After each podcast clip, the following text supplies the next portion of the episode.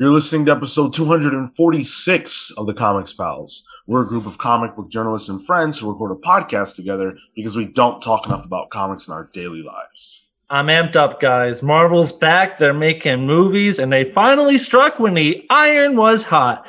Scarlett Johansson proves she's a leading lady, something we already knew, but apparently Disney and Marvel didn't know. And I, for one, cannot wait for more Scarlett Johansson led uh, Marvel movies with Natasha Romanoff. This is going to be so exciting. The future for Black Widow has never been brighter. Yeah, she's right. dead, by the way, guys. Wait, what? What? Yeah, she died in Endgame. Wait, Oh, what? no. Fucking spoilers, shit. whoops. Wait, so why did they make this movie? You know what? You're going to have to hit up Kevin Feige on the uh, hotline there and ask him. Do you have his know. number, Sean? Well, Phil has the hotline. Yeah, Phil. Oh, yeah. right, right, right. Of That's course. right. How could I forget? yeah, I'll call him up and see what the deal is because I really thought we're gonna get more Natasha Romanoff Black Widow movies. This movie proved that, like, you know, I assume this movie took place in 2021, year of our Lord's uh, Black Widow. So I'm ready. Mm, no, it took place in like 2015. I can't believe that your buddy Chris Evans didn't fill you in on all this. Don't talk about Chris. Did you guys Oh, Okay. Is it falling out? Sensitive Yeah. subject, I guess. Yeah, it's real awkward between us. He's You picked the wrong now. Chris. That's right. Should have gone with Chris Pratt. My man's got a personal Mm. connection with the Lord. so he knows he knows to get himself attached to genius films like The War of Tomorrow on Tomorrow Amazon War. Prime. yeah, that's what I said. Price. Have you Genius seen it? movies. Oh God. They said they claim it's the number one streaming movie in America right now. I I will tell you, I spoke to my dad on my birthday, and he said, "You know what? It was a pretty good movie," Yeah. and that was how I knew I wouldn't be interested. With the way That's streaming data works, uh, I feel like every like platform can claim they have the top streaming movie, right? Because it's kind of not the same as a box office, right? I guess Oh. anybody can. Yeah. Yeah, I mean, who would even know? you can Yeah, exactly. claim whatever you want. Yeah. It's all bullshit. The Uh, Comics I'm- Pals, number one podcast. That's right. Thank you, Marco. I'm the number one comics pal. Claim whatever you want. No, we could prove that. That's yeah, that's true. We took a poll. Listen, but I can claim whatever I want. number five on the call sheet and number five in our hearts. Listen, I'll tell you what I said the other day. Bottom of the barrel is still in the barrel. Isn't that what you told your wife? Wow. Oh no. yep, you know, Kill, that's a good way to look at it, but I'm proud of Yeah. Wow. it was in my vows. That's Oh. crazy. Um, welcome to the show. Thank you for joining us. Uh, we have a lot of good stuff to talk about today. We've got some listener comments, as per usual, on last week's batch of shows. Uh, we've also got some news about the returning Long Halloween, if you can believe that. Uh, Tom King's latest Black Label book. This guy just will not stop putting them out. Superman versus Captain America in real life on Fox News. oh God. That's just that is unbelievable. Um, and partially due to the release of Black Widow this week, and partially due to this just being something that's swimming around in my brain.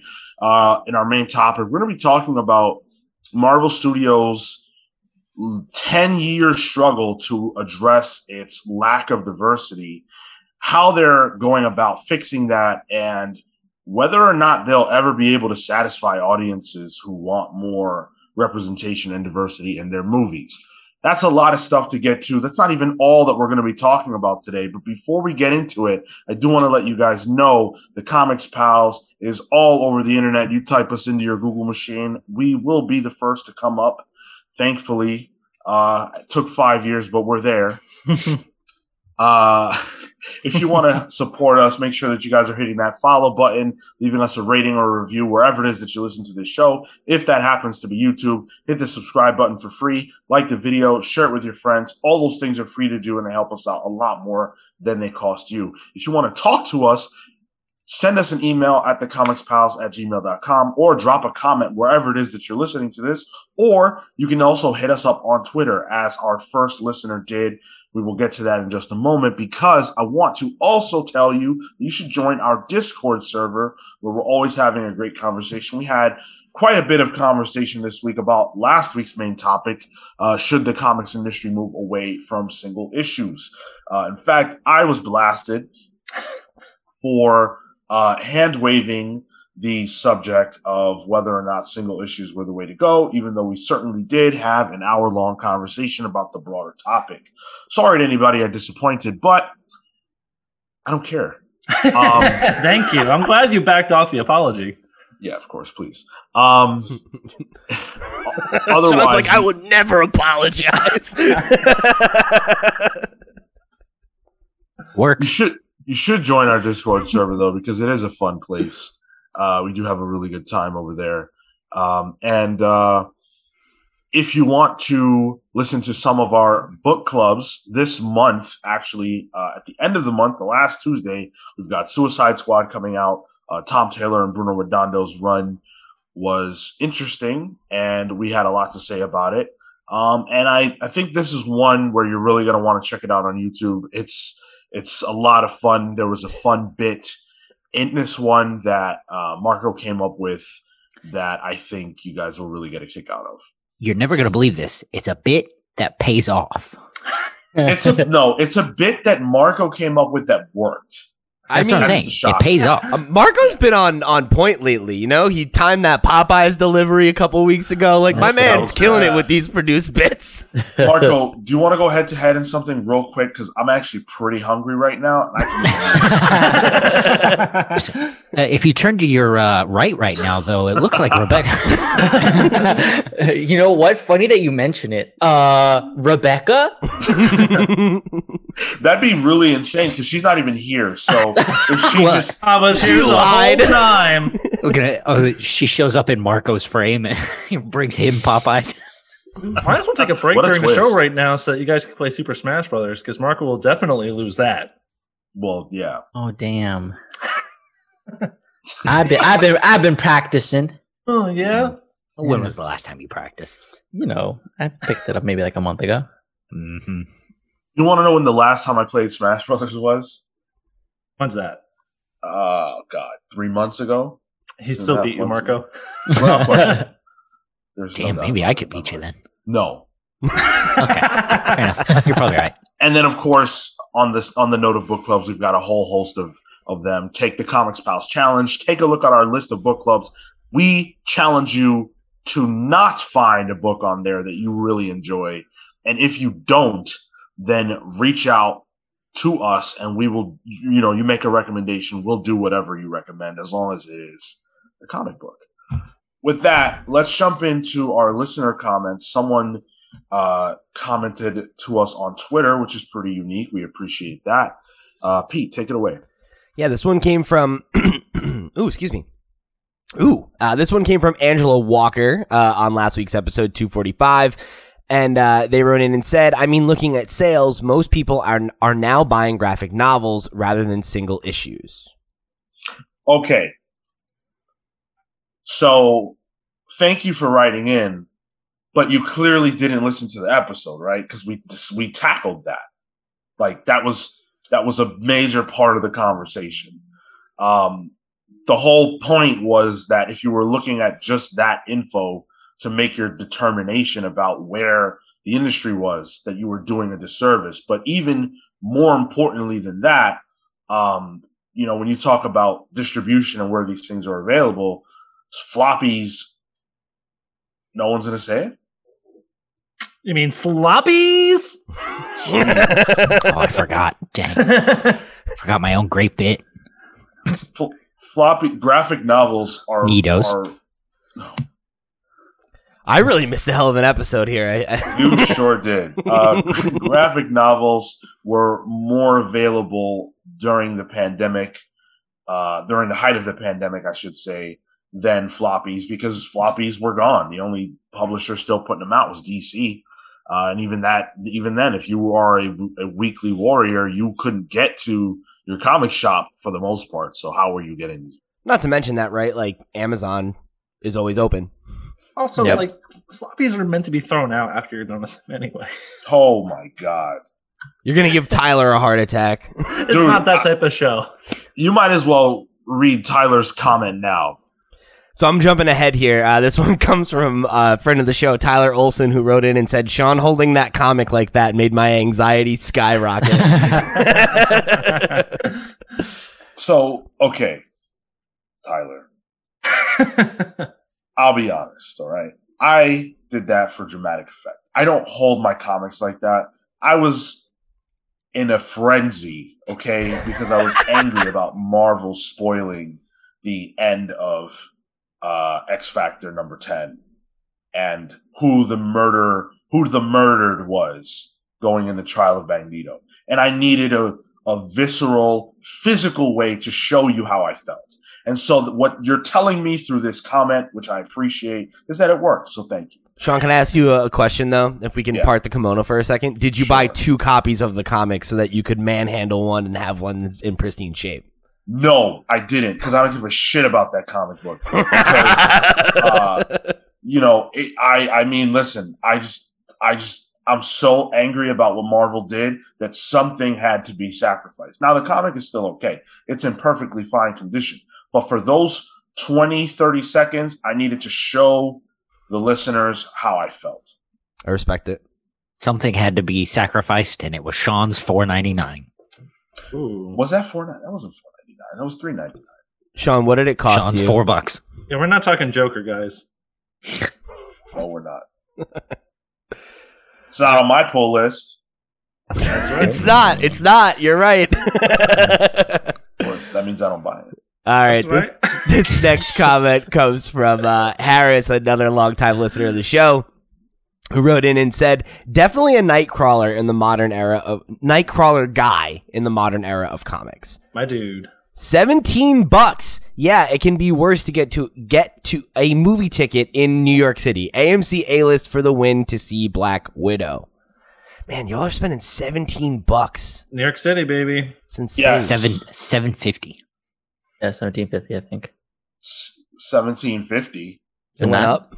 No, I, I spent um I spent uh s- I want to say sixteen ninety eight for my tickets uh for Black Widow. Yikes.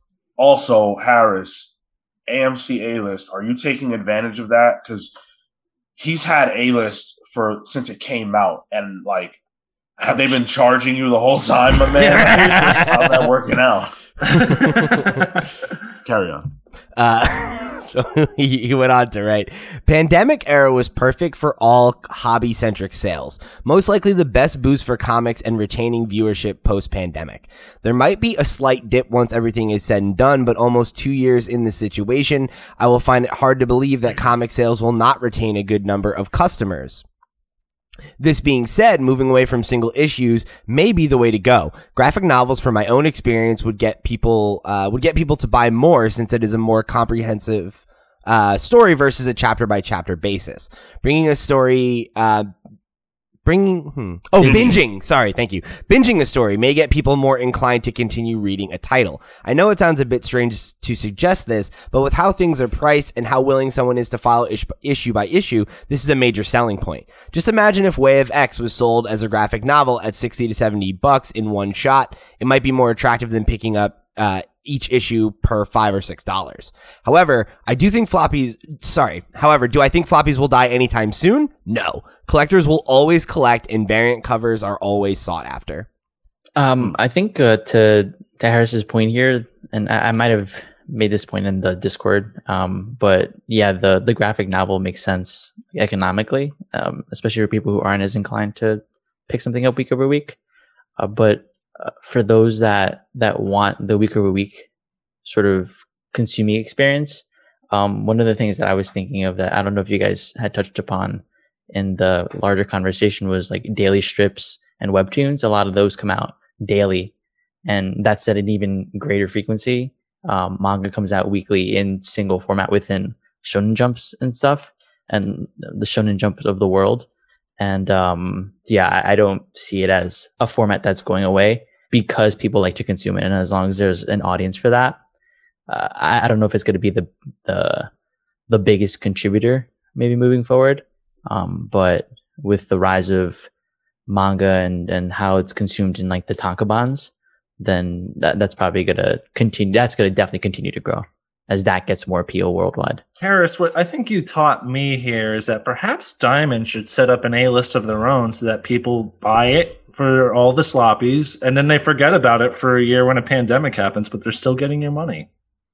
It's the gym membership strategy. They would love that. Yeah. To be fair, I do believe that AMC suspended their, uh, their uh, services.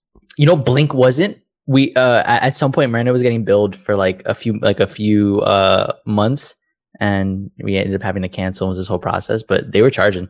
That's There you insane. go. Oh, sick, disgusting. Um, I want to I want to respond to a couple of Harris's points.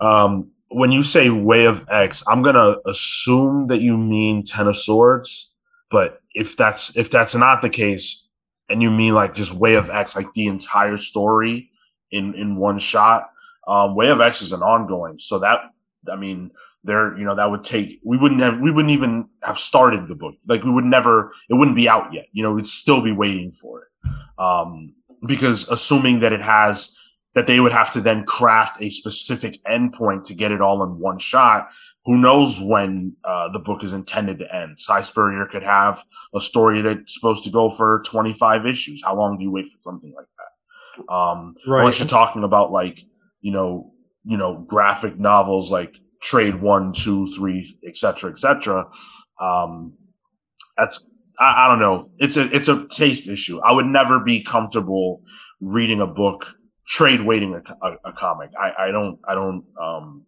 it's just not what appeals to me. And marco made a point that i've never actually heard before just now but is very good i think that in in other aspects of the ways that comics are produced uh, like manga and like webtoons and stuff like that, they're actually more frequent than monthlies, and people are accepting of that. Yeah. So it's always weird to me that the argument gets made um, in comics that the monthly cycle doesn't work because it it works faster in other mediums. I guess you could say like maybe because it's a month, it's it's too long to be short. Yeah. Um, but I don't. That is that's not a problem for me, and there's tons of people who it's not a problem for. So I, I think it's a little bit of a strange argument as far as whether or not floppies are going to go away. I already said last week that I don't think that they will be.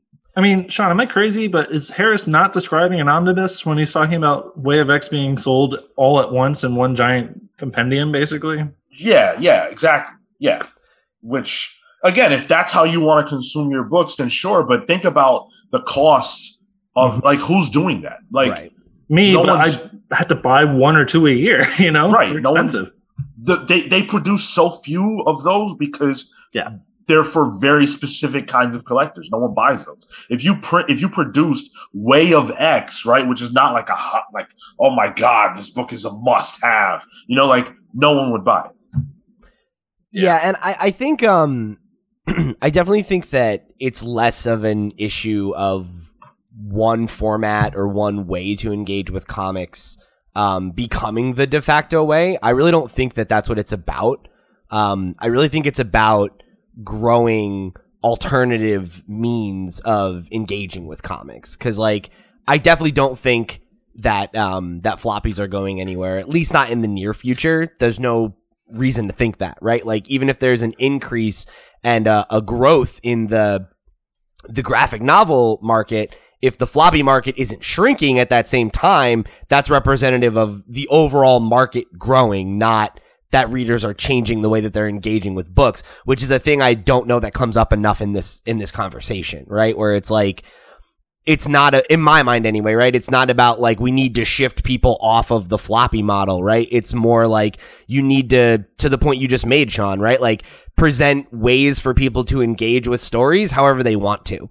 Um, and I think you see that in other mediums, right? Like I think the reason that you see, um, and maybe maybe this is like a weird example, right? But I, I'm reminded of like a show like um like Schitt's Creek that just ended last year and it got a ton of attention when it came to Netflix and became more accessible. And it's a show that's been like quietly critically successful on TV for years, but like who was watching it, right? Because it was less accessible. Maybe it wasn't airing where you live. There's all these different reasons, right? But when it was in a format that was digestible and easily presentable to a broader culture, people got into it and picked up on it, right? And I think it's a similar argument to be made for comics. It's like, I do think graphic novels, like the graphic novel collected format is a lot more accessible to new readers. It's a lot more accessible to the in, you know, the, the uninitiated because it is in a format that you're more familiar with. It's a collected story, like Harris pointed out. I think it is probably an easier sell to hand somebody a full book or at least like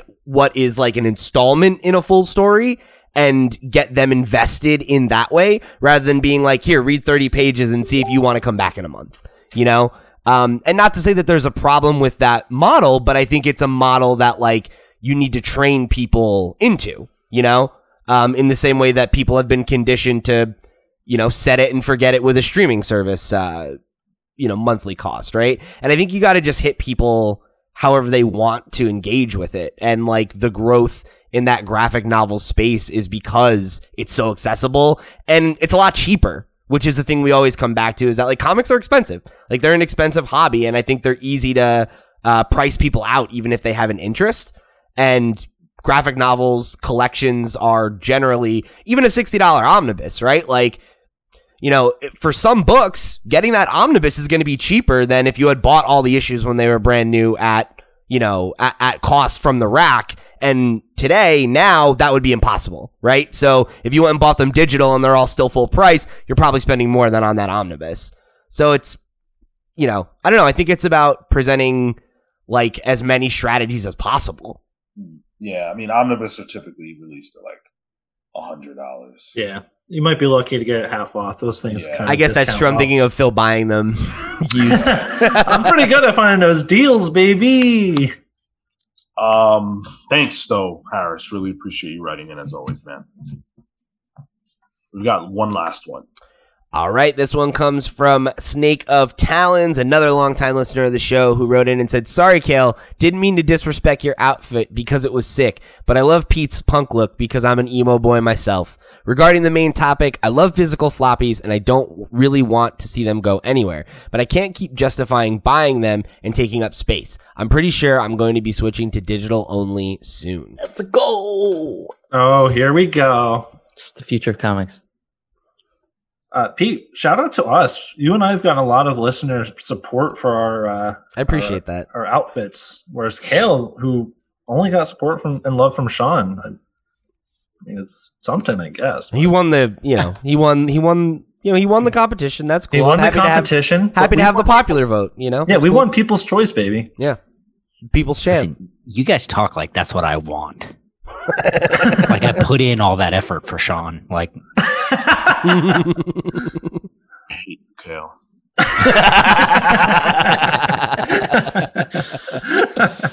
Hate you too, buddy. I uh it- you know it's it's funny cuz I definitely get uh I definitely get what Snake's saying here about like the the space issue. Like I think that that's definitely one of the the like kind of unsung drawbacks of floppies is that like It's if you- sung. It's very sung. I'm not sure where you're getting unsung from. I mean fair enough. I like how often do we talk about that though when we talk about physical versus digital? We don't because it's it's the least pertinent. Like, Yeah. Just kind of is what it is. yeah, you're Um buying something physical. It's gonna be physical. Sure. Yeah, but like you, you know, you collect monthly comics for enough years and it's like god damn, man. I mean, I got rid of like two or three full long boxes before I moved into this house and I'm still there's just a stack of them right here now. Well, you know, do you buy CDs? Do you buy books? You know, regular books? Do you, you know, do you buy physical games? Not as much as comics. And that's the thing, I, you know, I've switched to digital on, on most stuff now because of that space issue, you know? Yeah, no, that's exactly what I'm saying. Yeah. that, Yeah. you know, f- physical space is physical space. Yeah. Yep. Let's jump into the pals pulls. Uh, we'll start with Marco, who chose Ha Ha number four. Haha is written by W. Maxwell Prince, and uh, I I love the stuff that he's been putting out. Haha is sort of this like uh, anthology series featuring clowns, and there's some sort of either dramatic or uh, like upsetting something something within the flavor of madness and like horror um sometimes uh, and it's good uh i i it, they've been featuring a couple different artists gabriel walta was on one a while back i think last issue and Nice. um it's written really well and this this issue is going to feature martin morazzo which is the creator for ice cream man uh, alongside prince and so they're reuniting for this final issue of what is this kind of arc um, and hopefully we get to see more because they've been they've been doing really good stuff with ice cream man it's gone to like issue 26 i think so i hope that haha gets a similar treatment It's an anthology series. yeah it's like different things Oh, each man, I issue didn't know that. Fuck yeah. it's the same as ice cream man That's an anthology series? yeah it's like different stuff each, Man, I each gotta issue read these fucking books. it's good I've been telling you to read for years, buddy. I can't. Sorry. Read this, read that. Nobody asked, can you read?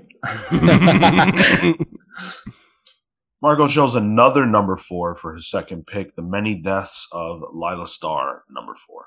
No Marco's been high on this. that was number number six for haha Oh, oh, okay. You you put number four. oh did i Yeah. yeah, no, Oh, you my bad. definitely did. number six Okay. lila Anyways, star though uh Rambi, Filipe Andrade. Yo, this is hot fire shit. Uh issue three mm, issue three was really good. Uh it might have it might have been a little like the language a little flowery. There was kind of a lot that he was describing with it, but I think I think this is this is the only issue um so far that I was uh, I I was like, okay, you're writing a lot here, Ram, but uh, everything else has been excellent. The story, the way that it pushes the narrative is pretty interesting, and uh, yeah, I'm super excited for the series. Awesome. Yeah, I'm, I'm a little bit behind. I, I I only actually only read the first one, so I got to catch up. I bought That's them, good. but I just haven't gotten around to them. Uh, Phil chose Way of X number four. Yeah, I really like this book in the Dawn of X series. This is Si Spurrier and Robert Quinn on pencils. Uh, this is, you know, we, it's funny. Like a year ago, I was complaining about the lack of Nightcrawler in uh, these X books, and now we just have an entire Nightcrawler book. So um, I'm excited. Uh, not super into the Legion stuff, but uh, I'm interested to see where it goes. Maybe I'll spend sixty dollars on the omnibus when it comes out. Yeah, I'm sure that uh, Marvel's getting ramped up to produce that one. That's right. Uh, Pete chose Silver Coin number four.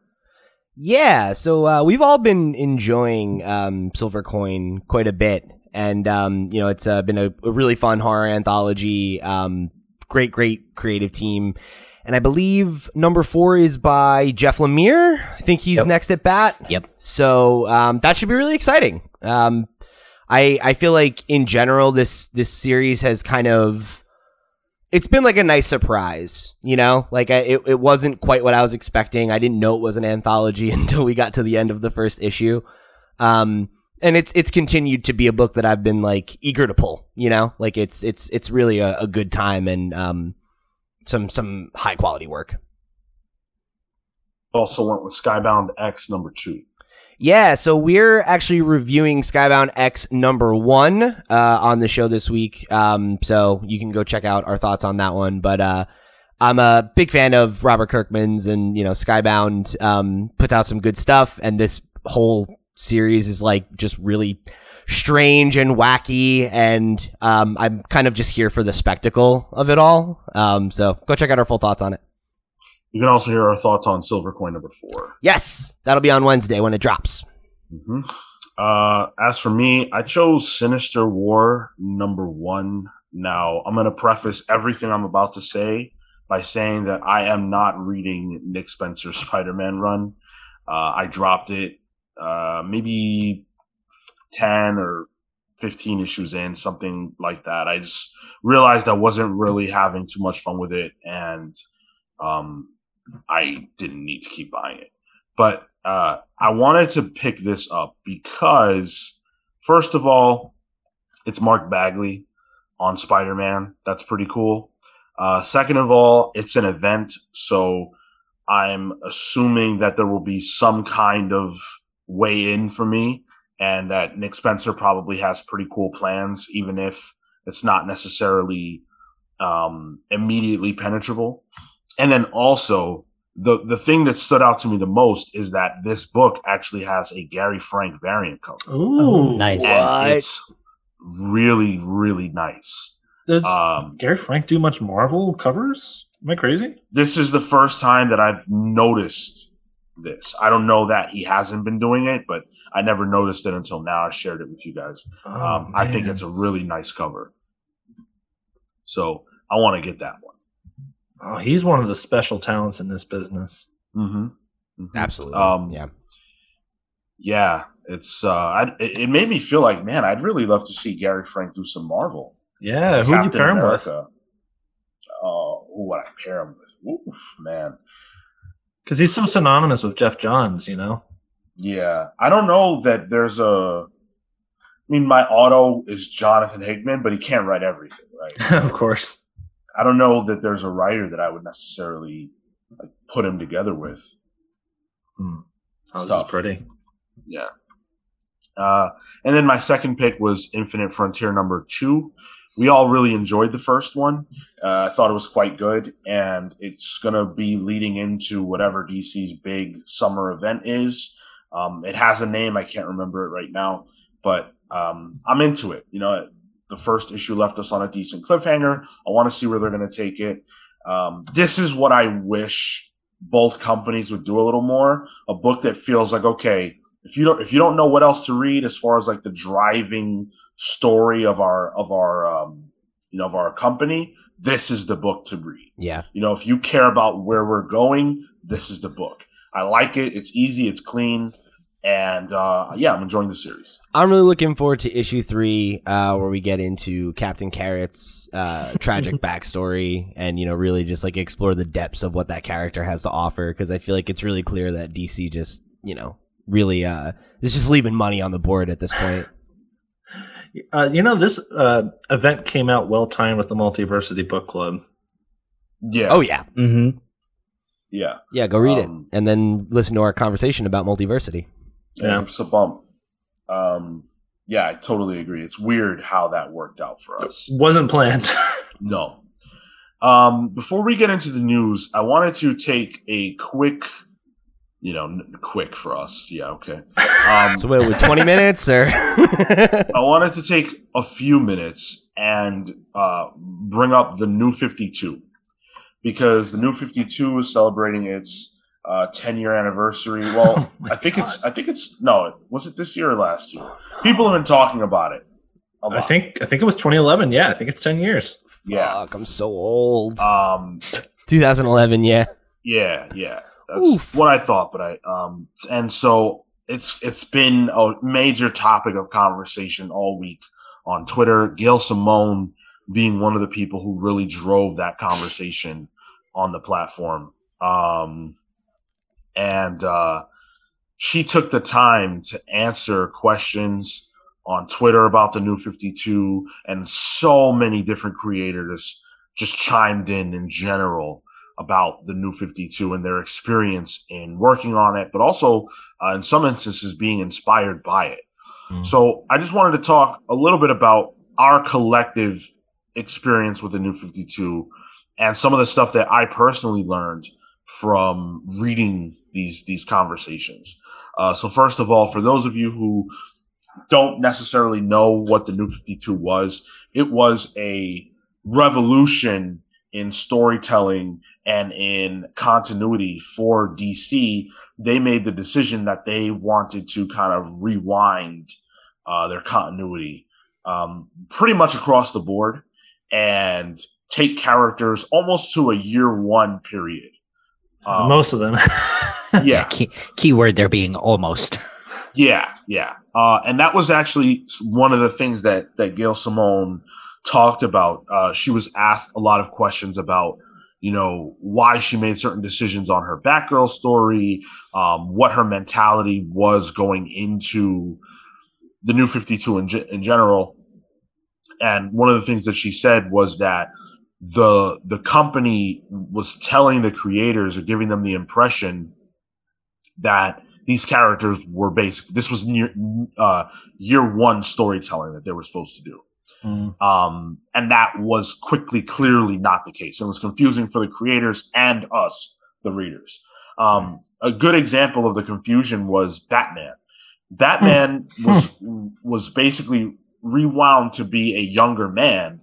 Um, it, it felt like he was in his like twenties. Yeah, he looked like Um, it. Yeah, and he and he looked like it, but he had Nightwing. Nightwing was already a, you know an adult. Uh, he he- he actually had like all his Robins. Every oh, basically everything that happened in Batman continuity still happened, but Batman was just younger. Yeah. he had a child. He had Damian was alive. Um, not that a young person can have a child. It was just weird. Um, when you juxtapose that with like say uh, Superman, Who was a young man. Yeah. Looked like definitely in his first year or so. Yeah, the the Flash as well had a real uh, uh, a real clear um, year one, or at the very least starting point. Uh, Like like Batman, Green Lantern was another one that had a That's what I was- real yeah. strange continuity because they found a way to basically make sure that, you know, Hal Jordan still killed everyone. Kyle Rayner brought everyone back. Uh, all the stuff that happened to Geoff, Geoff John's Sinestro Corps and the Blackest Night and all that stuff still happened. Just like really shrinking that continuity uh, somehow within 10 years or something. what's everyone here's like remembrance of New Fifty Two? How do you feel about it in retrospect? So I remember everyone was very negative about DC Comics leading up to the New 52. Um, outside of a few things like Green Lantern and Batman specifically, everyone was pretty low on on what was happening in DC. Um, I remember people were kind of excited for the New 52. It was like a cautious enthusiasm, but then when it came to the actual execution, everyone everyone hated it everyone was extremely disappointed. And so, you know, this low point of 2009 DC that everyone was feeling became an even lower point in 2011 DC. But however, when we actually look at the first line of books that came out in, in the new 52, there's some really good stuff there. Uh, Good show. Yeah. Didn't apply the entire line, but Action Comics by Grant Morrison was good. Animal Man by I think I think that was Jeff Lemire's run that came out. Mhm. That was great. Aquaman by Geoff Johns was really good. Batman by Scott Snyder. We learned that was really good. Um, let's see. There were some really bad ones in here, like uh, Red Hood and the Outlaws dropped in that year. that was uh, Cale's favorite book, I know. I didn't Uh, think that was done by Scott Lobdell at that time. no, Lobdell started the new 52 with Teen Titans, and it made me absolutely hate the Teen Titans. Um, Justice League started out really rough. That was Geoff Johns and Jim Lee. I think the first what two volumes, three volumes were a little shaky, but it found its footing as it went along.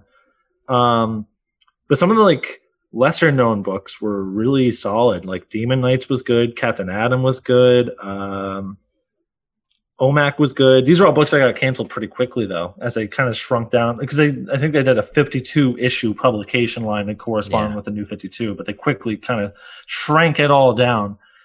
Um, I think it when it comes to the new 52 and the way I talk about it, uh, I think it really is not too dissimilar from just any other given line of books published by Marvel or DC.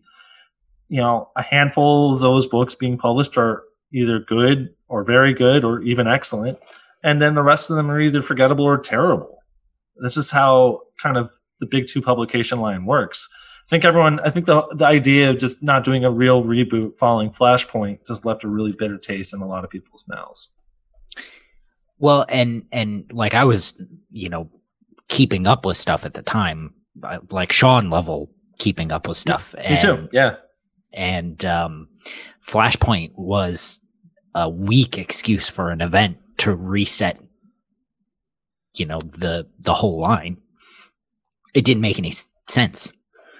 Um, well, I mean, it just it just wasn't strong enough as a lead in and for all the confusion that was there around the characters like that you know like sean said like gail said this was supposed to be a new, a completely new starting point. Yeah, But- think of it as post-crisis, 1986. That's what everyone was thinking. Like this is the new post-crisis era. But that stuff wasn't there for the most part. Yeah. You know, especially when you talk about Batman and Green Lantern, you know, uh, for me, the thing was always shit or get off the pot. Mm. And they just didn't do it. And it, I it could have been excellent. Out of 1986, that's like the definitive DC for an entire generation. You know, Mhm. is New 52 definitive for an entire generation? I don't think so. I I came into New Fifty Two as uh, as a new weekly reader, um, and so I had I I had like a, a different experience in that uh, as I was coming in, I was sort of alongside other people that were coming in and finding these things to be compelling and interesting, and I, I started picking up Swamp Thing for the first time weekly. Um, Aquaman, I never would have thought I'd be into the character, but like I uh, he became he quickly became my second favorite of like um, the new 52 era. And uh, pretty much enjoyed um, kind of all the series that Phil listed out. Um, to whatever degree that I was reading. I didn't read like OMAC or Captain Atom necessarily, but the bigger the bigger name ones that I was familiar with, um, it, it felt like a fresh place to start because I felt like I didn't have to necessarily know what happened because it was just like all right, we kind of however rocky it was to longtime readers, it felt as clean as you could get. And that helped me with Scott Snyder's Batman, um, the Grant Morrison run on Superman, which I, I didn't particularly like, so I didn't keep up with it. Um, but there was just a lot there that I think serviced a new weekly reader, uh, like like me at the time, that made a lot of sense. And uh, I I remember thoroughly enjoying most of if yeah most of the new 52 It's funny because Um, that's kind of yeah. was my anecdotal experience with it too. Um, me and and all of my friends that read comics at that time were definitely all like pretty much Marvel fanboys, and like none of us were really interested in DC. We talked a lot of shit, especially because there was that kind of low point for DC at the time. Um, but I remember the new Fifty Two being where a lot of you know the people I knew picked up at least one or two DC books and were like, "Oh, this is good now." So I always like I, I didn't realize I think that it was as reviled across the board until I met all of you and started like doing comic book journalism and stuff and and seeing that it had like as negative a reputation as it does um because most of the people I knew were like somewhat into it at least you know I I actually was pretty into the new 52 when it when it started. Um I I I really wasn't like a huge DC guy at all at that point. I was pretty much only interested in Batman stories. And New 52 was kind of a clean way for me to get in on characters who I might have been interested in like Superman without having cuz like I tried reading Geoff Johns Superman run. I bought like a couple of issues and I was like I don't know what the hell's going on. Um I don't I don't get this. And um it just felt impenetrable. And so the new 52 felt more approachable, especially because I knew the lead in with Flashpoint. So I was keyed in on all that good stuff. That being said, one of the most frustrating things about it was the lack of cohesion. It just didn't feel like, a, like, it didn't feel like an entire group of creators working toward anything in particular. It just felt like dis- disparate stories being told across a line, and they didn't always make sense. And there was a lot of problems with continuity. Gail Simone and other creators talked about how um, th- that was it was it was it was a problem for them. Gail said that they weren't even allowed to talk to each other. That the creators themselves insane. weren't allowed to talk to each other that's Oh ridiculous um, and that a lot of the the stories that were being told were coming from editorial, and the writers didn't come up with a lot of them. A, a lot of the stories were um, editorial first, and that um, it was almost dictatorial levels of you know what they were, how they were told what they were supposed to do. Um, I'll read a couple of tweets here too. Um, Uh, so on the subject of Birds of Prey, Gail said, um, I had twice made Birds of Prey a hit. Then the new 52 came and I was sent two paragraphs with what the new book would be. No discussion, no back and forth. It wasn't good. So I said, I'm not writing this. Sorry. So I didn't. Um, that girl had all kinds of stuff turned down. She couldn't wear glasses. She couldn't be a librarian. We had a cool hideout. She couldn't have that. Lots of stuff. Um, so, you know, that again, like that's a lot of stuff to not be allowed to do and to be dictated to with what you're supposed to do as far as, um, Birds of Prey, you know, Gail Simone being the person who kind of put them on the Who map, made it, like, yeah. more modern, like that's that's pretty that's pretty wild. Yeah. Um, Those are Uh, so specific too. Like glasses. The fuck? It's it's so like way, like way to like take the person who made this a thing and then tell them how to do it. It's like if there was like a mandate of like use certain characters or something like that and like these are the characters we're trying to get over, like I could understand that on some level, but like to just be like here's two paragraphs, tell this story. It's like fuck librarians. why? Uh, It, it it's basically what Grant Morrison was describing as those vampiric monitors in both uh, Final Crisis and Multiversity. That's what it comes off like. Well, uh, there was a tweet from Marc Bernardin. Um, it's a long tweet. I'm not going to read the whole thing. Essentially, the the idea was that um, he was Bernardin. given. I think Sorry. Bernardin is that how you say his Yeah. name? Yeah. Oh, okay. It's it's uh, in the article I have. It's Bernardin, but sorry, uh, Bernardin. Um, he talks about how he was given the reins for Static Shock, and he was going to come in on issue seven. Um, uh, his editor was uh, Eddie Berganza, um, the, the, the Mm. group editor rather, um, and uh, he, you know, he had this big idea. He was going to make Static Shock like Buffy. Um, and you know, he had, he was really hyped. And then he would, he learned that this editor named Harvey Richards would be the editor for the book. And almost immediately, Harvey made changes to what Marc was trying to do that got away from the original idea. Um, notoriously, he says, when I turned in the first draft of the script for issue eight, the note I got back was, I just don't think you understand how superhero stories work. Damn. Um, that's, That's not a that's really note. rough. That's not a note, Yeah, notes. uh, in right? Like fuck off. Yeah.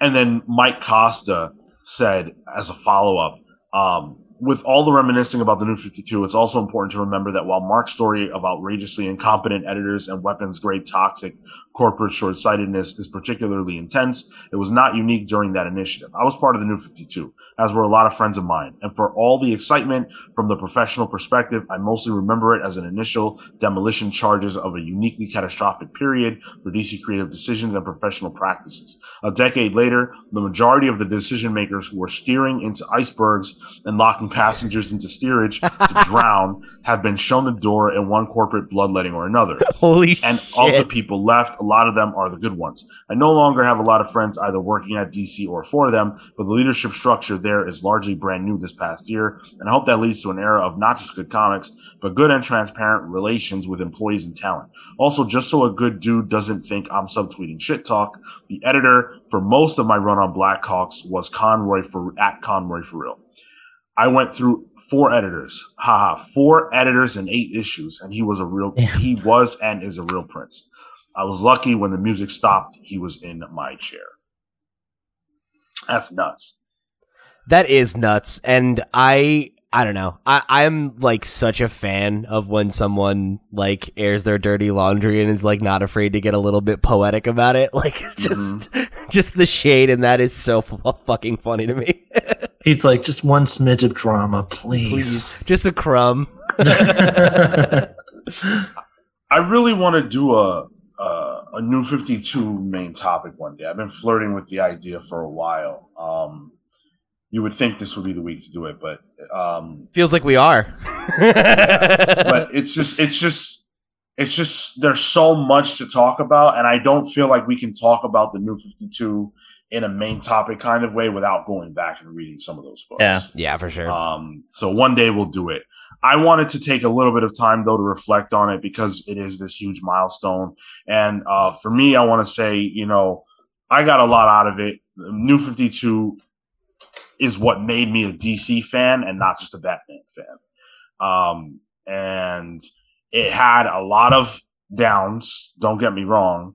Uh, but I thought there were some pretty big ups too. Uh, I wouldn't really know about Geoff Johns if it wasn't for the new 52 because uh, I really loved um, his Forever Evil Mhm. um, and you know the Justice. League stuff that he was doing a little bit down the road. Um, and uh, I think that one of the most important things to take away from the New Fifty Two is something that Gail Simone said in one of her tweets, which is that even though people talk bad about the New Fifty Two in retrospect when it was coming out, it was so huge that it forced other publishers, including Marvel, to wake up and step up their game. Um, and she says that the evidence of that is clear when you look at how those in, uh, how those publishers shifted their their offerings post New Fifty Two. I think you look at Image. Maybe you could say that about Image because that's around the same time that they started to get a lot better. Um, Marvel had Marvel was um, just coming out of Siege. I want to say. Um, Is that the heroic age? yeah, the, the heroic Yeah. age was was just kicking off, and that was kind of lame. Yeah. So, um, yeah, I think I think you can you can kind of see how she was right if you look at the industry at that time. But yeah, ho- uh, I appreciate you guys indulging me in a little bit of New Fifty Two talk. Uh, weirdly, it does hold a, a special place in my heart, even if it wasn't. it Feels was like the only from- time Warner Brothers put money behind DC. Mhm. Mhm. Absolutely. Um, let's let's jump into the news. oh, okay. Uh, so the Long Halloween is one of the most celebrated DC stories, Batman stories of all time. Uh, I think a lot of people would say it's their favorite, and I wouldn't necessarily begrudge them that at Mhm. all. It might be my favorite. I don't even know. Well, Grant Morrison's is, but um, after 25 years, the Long Halloween is getting a new chapter. Nice. A sequel? Uh, no, not quite. Uh, it's getting a 48 page prestige format uh, special issue that will come out in October on October 12th to be uh, specific by Jeph Loeb and Tim Sale. Interesting. Hmm. Coming back to it. Cale's making a face. I don't know about this. No, yeah? I thought you'd be excited. Expound. I do something else. Like the, they solved the mystery. Like it's it, how long's it been? Also, this book, 25 years. this title's already had two sequels: Yeah. And Well, they're this good. is- The this Dark seems- Victory and the Catwoman When in Rome. yeah. This seems like it's going to kind of reveal something we don't know about that specific story or that specific time. Um, Loeb said, uh, 25 years ago, Tim Sale and I set out to tell a mystery tale of how Gotham City went from crime to freaks. The result was Batman The Long Halloween. We're thrilled to be back at DC, revisiting some of our favorite characters, all the while revealing that you may not know the whole story. You know, you're negative on it, but I'm not. I'm not totally negative on it, and I'll tell you why. Jeph Loeb, I think, is a uh, a writer who's not really been in his rhythm for a while. I can't really remember the last time Jeph Loeb wrote something that wrote something that was um, particularly impactful or, or, or or very good.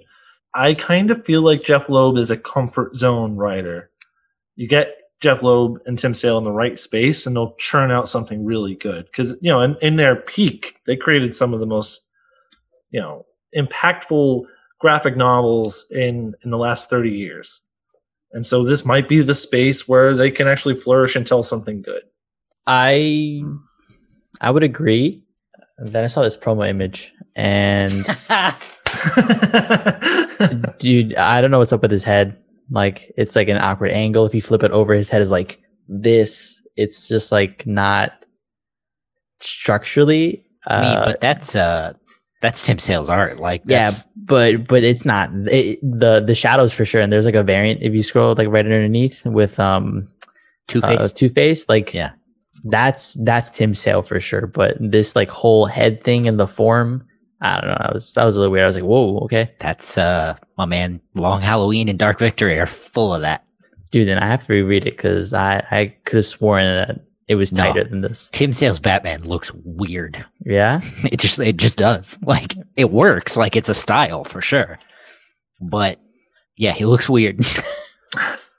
of all the like classic stories I can think of, like Long Halloween doesn't strike me as one that needs anything added to it. Like the story is near perfect. self-contained. and Yeah, it's done, and that's it. Like I don't That's- see a need to.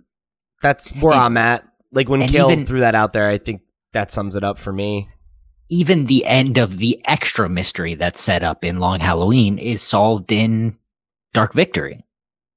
Right. So like what what else is there?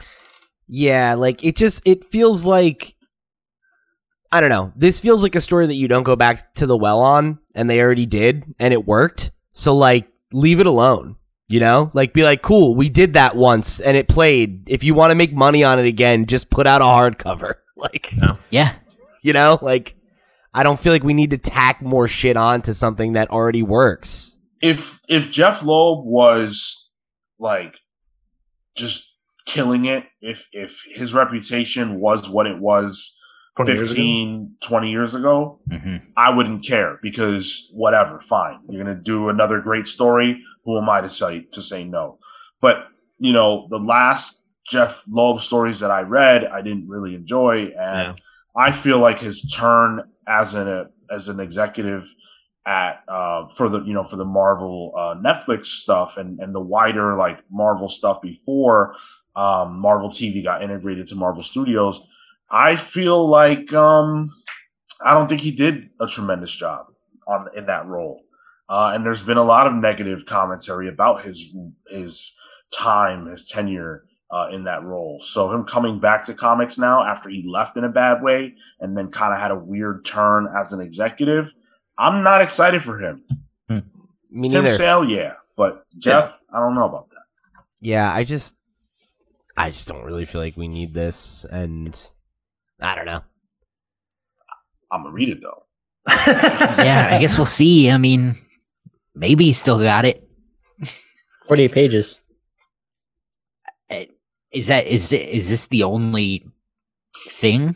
There's the implication that there could be more, that there might be specials. Um, so this could be a thing. I don't know. No thanks.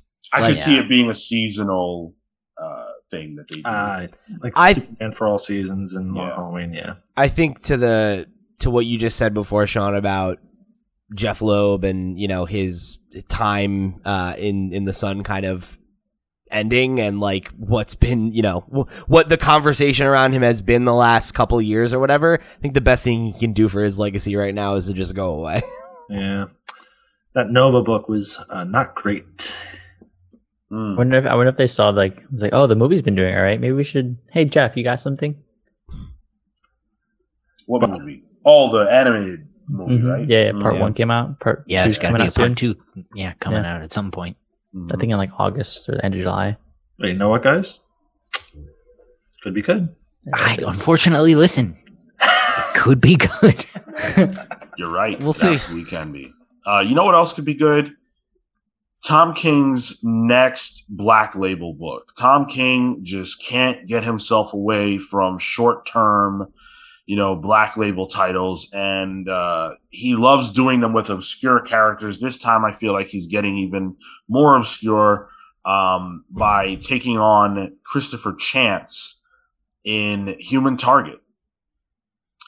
So I don't know anything at all about this character. I have no familiarity with uh, Christopher Chance at all. Uh, Human Target is a character, and of course, I'm reading from a Games Radar article because I don't know anything. Um, is a character who's had uh, there. There have been two uh, people who have taken on that moniker. This is going to be focused on Christopher Chance, who is the second human target. Um, and basically, what this character appears to do is like, um, instead of instead of like just physically protecting um characters or uh people who need protection he's like a bodyguard slash private investigator but instead of physically protecting them he'll like assume them and like you know wear uh prosthetics that make him look like them or whatever to make him the target of whoever's coming after this person um instead which is an Huh. interesting concept That is a cool concept. Huh. I've, I've always thought of Human Target as a kind of a mix of like uh, Quantum Leap and Mission Impossible.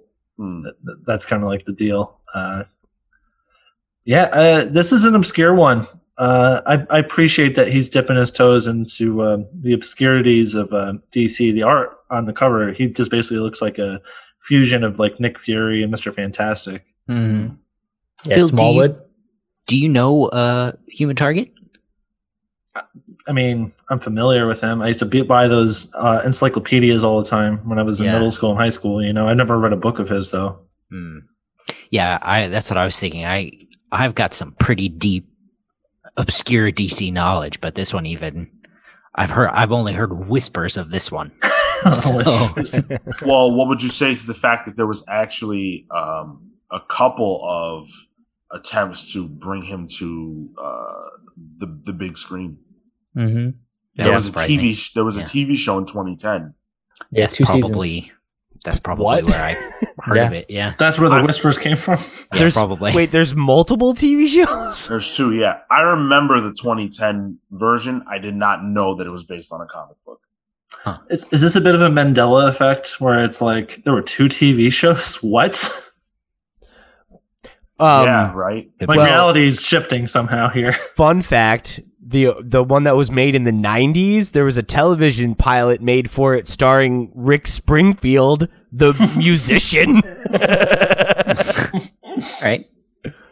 okay, Yeah. Um, Greg Smallwood is going to be uh, the artist continuing Tom King's uh, long history of working with tremendous artists. His cover is Hot really fire. nice. Yeah. Um, I ha- don't know what to expect. I'm sure that Tom is going to deal with probably the the you know PTSD of Christopher. Chance. You know, assuming all these different identities and going through the trauma of taking on these people's lives. And being Um, sad and that's pro- and there's going to be some insane twist where now someone's you know he's impersonating someone who's impersonating someone else or some kind of weird garbage like that. He meets the and then their wife. Yeah. right. Will it be good? Uh do you have a coin handy? Flip it. Who knows? Tom king is like on fire and like he's got like four books going concurrently right now some of them are fire and some of them are forgetful Heads or Like- tails right now? uh Heads. heads Heads. It's gonna be great. There we Oh, go. Shit. Right. I'm currently working at a book for DC that's about Tom King as Two Face. Uh, you know, it's 50 50 chance of it being any good. Uh, and uh, that's basically my that's my pitch right now. that's my that's my bit. That's my bit Let's for the move day. on to the next segment. Take care, everyone. All right, cool. Thank you. We talked about what if that book will be good. Why don't we talk about Marvel Studios? What if we're getting a TV if, those, show? what if those were good? what if what if those are good? We'll find Indeed. out. Uh, we will find out, uh, but we're gonna get a look at that with the trailer they just dropped. I'm actually gonna share my screen here with you guys so that we can watch this trailer together. If you are watching this on YouTube, um, hey, thanks for the copyright strike, YouTube. it's inevitable, right? Yeah. Uh, I actually just realized I haven't even seen this trailer. oh, for real? Uh, so yeah. oh, cool. I don't know why, but I'm watching it live with you guys now. That's um, that's all good. Off off the bat, uh, I'm I dig the the art style. Like that, that that's the first thing that caught me. I was just like, oh, this is interesting. Okay, I can I can see this. It's I funny do because I don't. I, the first time we saw the art style, I really didn't like it. Yeah, it's great. But seeing it in like actual action rather than just like the little tiny frames we were getting, it Mhm. looks less stiff to me. Like sometimes it still has a little bit of like an uncanny valley thing, but um, but I, I think I'm with Marco. I, I think I, I think it's growing on me more seeing it, you know, a little bit more realized. Wow, this is crazy. Um, Black Panther as Star Lord. This is they're saying this is uh Chadwick Boseman's last performance. Yeah. Wow. Really? Yep. I can't stand the way this looks. I can't get over it. You don't like it? The visuals, yeah. I can see why. I'm not It's sure really how I off-putting. feel. Like I don't hate it. I don't think, but I might hate it. I'm really put off by it. Ooh, the Watcher. Yeah, that's us. It, and it's interesting. Yeah, it looks like they're going to be touching on like now that they've got the whole multiverse set up. Like this is the perfect time to just be oh this with this and this combines with this. Like it, it- there's there's a lot here that I think is also going to be a lot of fun. I wonder if this is going to be the where maybe they show um what if like an X Men or like what if Fantastic Four. I don't. I don't. This feels like a weird place to introduce those characters. Yeah. Um, I, I f- I feel like if they did though, it was it's the one place they could do it and actually keep it secret. easily yeah something uh i i learned about this week that i thought was really interesting was um i forget the creator who had tweeted it out but um obviously we see here right uh first season drops on august 11th it's going to be a 10 episode series they've already confirmed that they're doing a second season as well, Wow. Okay, which is cool I'm down. yeah, I mean, this this is an idea that obviously has a lot of legs. Um, so I mean, this first one, right? It's like it seems like what if Killmonger saved Tony Stark? So that's going to be interesting. Yeah. Uh, what if Black Panther was Star Lord? What if the Guardians of the Galaxy, you know, saved Earth over the Avengers? I guess. Um, This if- looks like a, I guess, like what if? I mean, he's like fighting like an evil version of himself here. It looks like, right? I don't know. Um, Um, what if uh, Sharon Carter became Captain America? And you can see in that- um, there's a Hulk in that. It looks like too, and uh, Howard is is Iron Man. Wait, Howard the Duck? No, no, Howard Stark. Oh, Howard the Duck is in this, but oh, I see. Because it's like in the past. Okay. yeah, he's in like a steampunk Iron Man suit. Oh, that's pretty cool. Yeah. So uh, I I'm cautiously optimistic. I think this could very well be be good. It's I think it's more on the strength of the concepts than anything else. Uh, we know that Marvel Studios puts out good stuff, but each episode presumably is going to feature a different what if question. Yeah. And if you like the question and you want to see it answered, you'll probably enjoy that episode. So that that allows there to be a lot of variance in people's perspective on the quality of a given episode. We Oh, variance, Interesting. oh, the plot thickens. Hmm. we we talked about this the last time what if came up but uh, there's a degree of like it feels like there's not enough history for the pull on here like with with the comics there's so many books and there's so many years of history that they're doing the what if thing there's there are so many possibilities but going off just the mcu of like what 22 movies or whatever and a couple shows it doesn't like i don't personally feel like there's a lot of what if questions that make me go oh yeah what if Agreed. I don't know. I, I I don't think I agree. I mean, like, I think like looking at this, like, I think there's a couple really strong elevator pitches here. But like, I mean, even like aside from that, like Marvel Zombies isn't something that's unique to the MCU, right? Like, and they're pulling on that.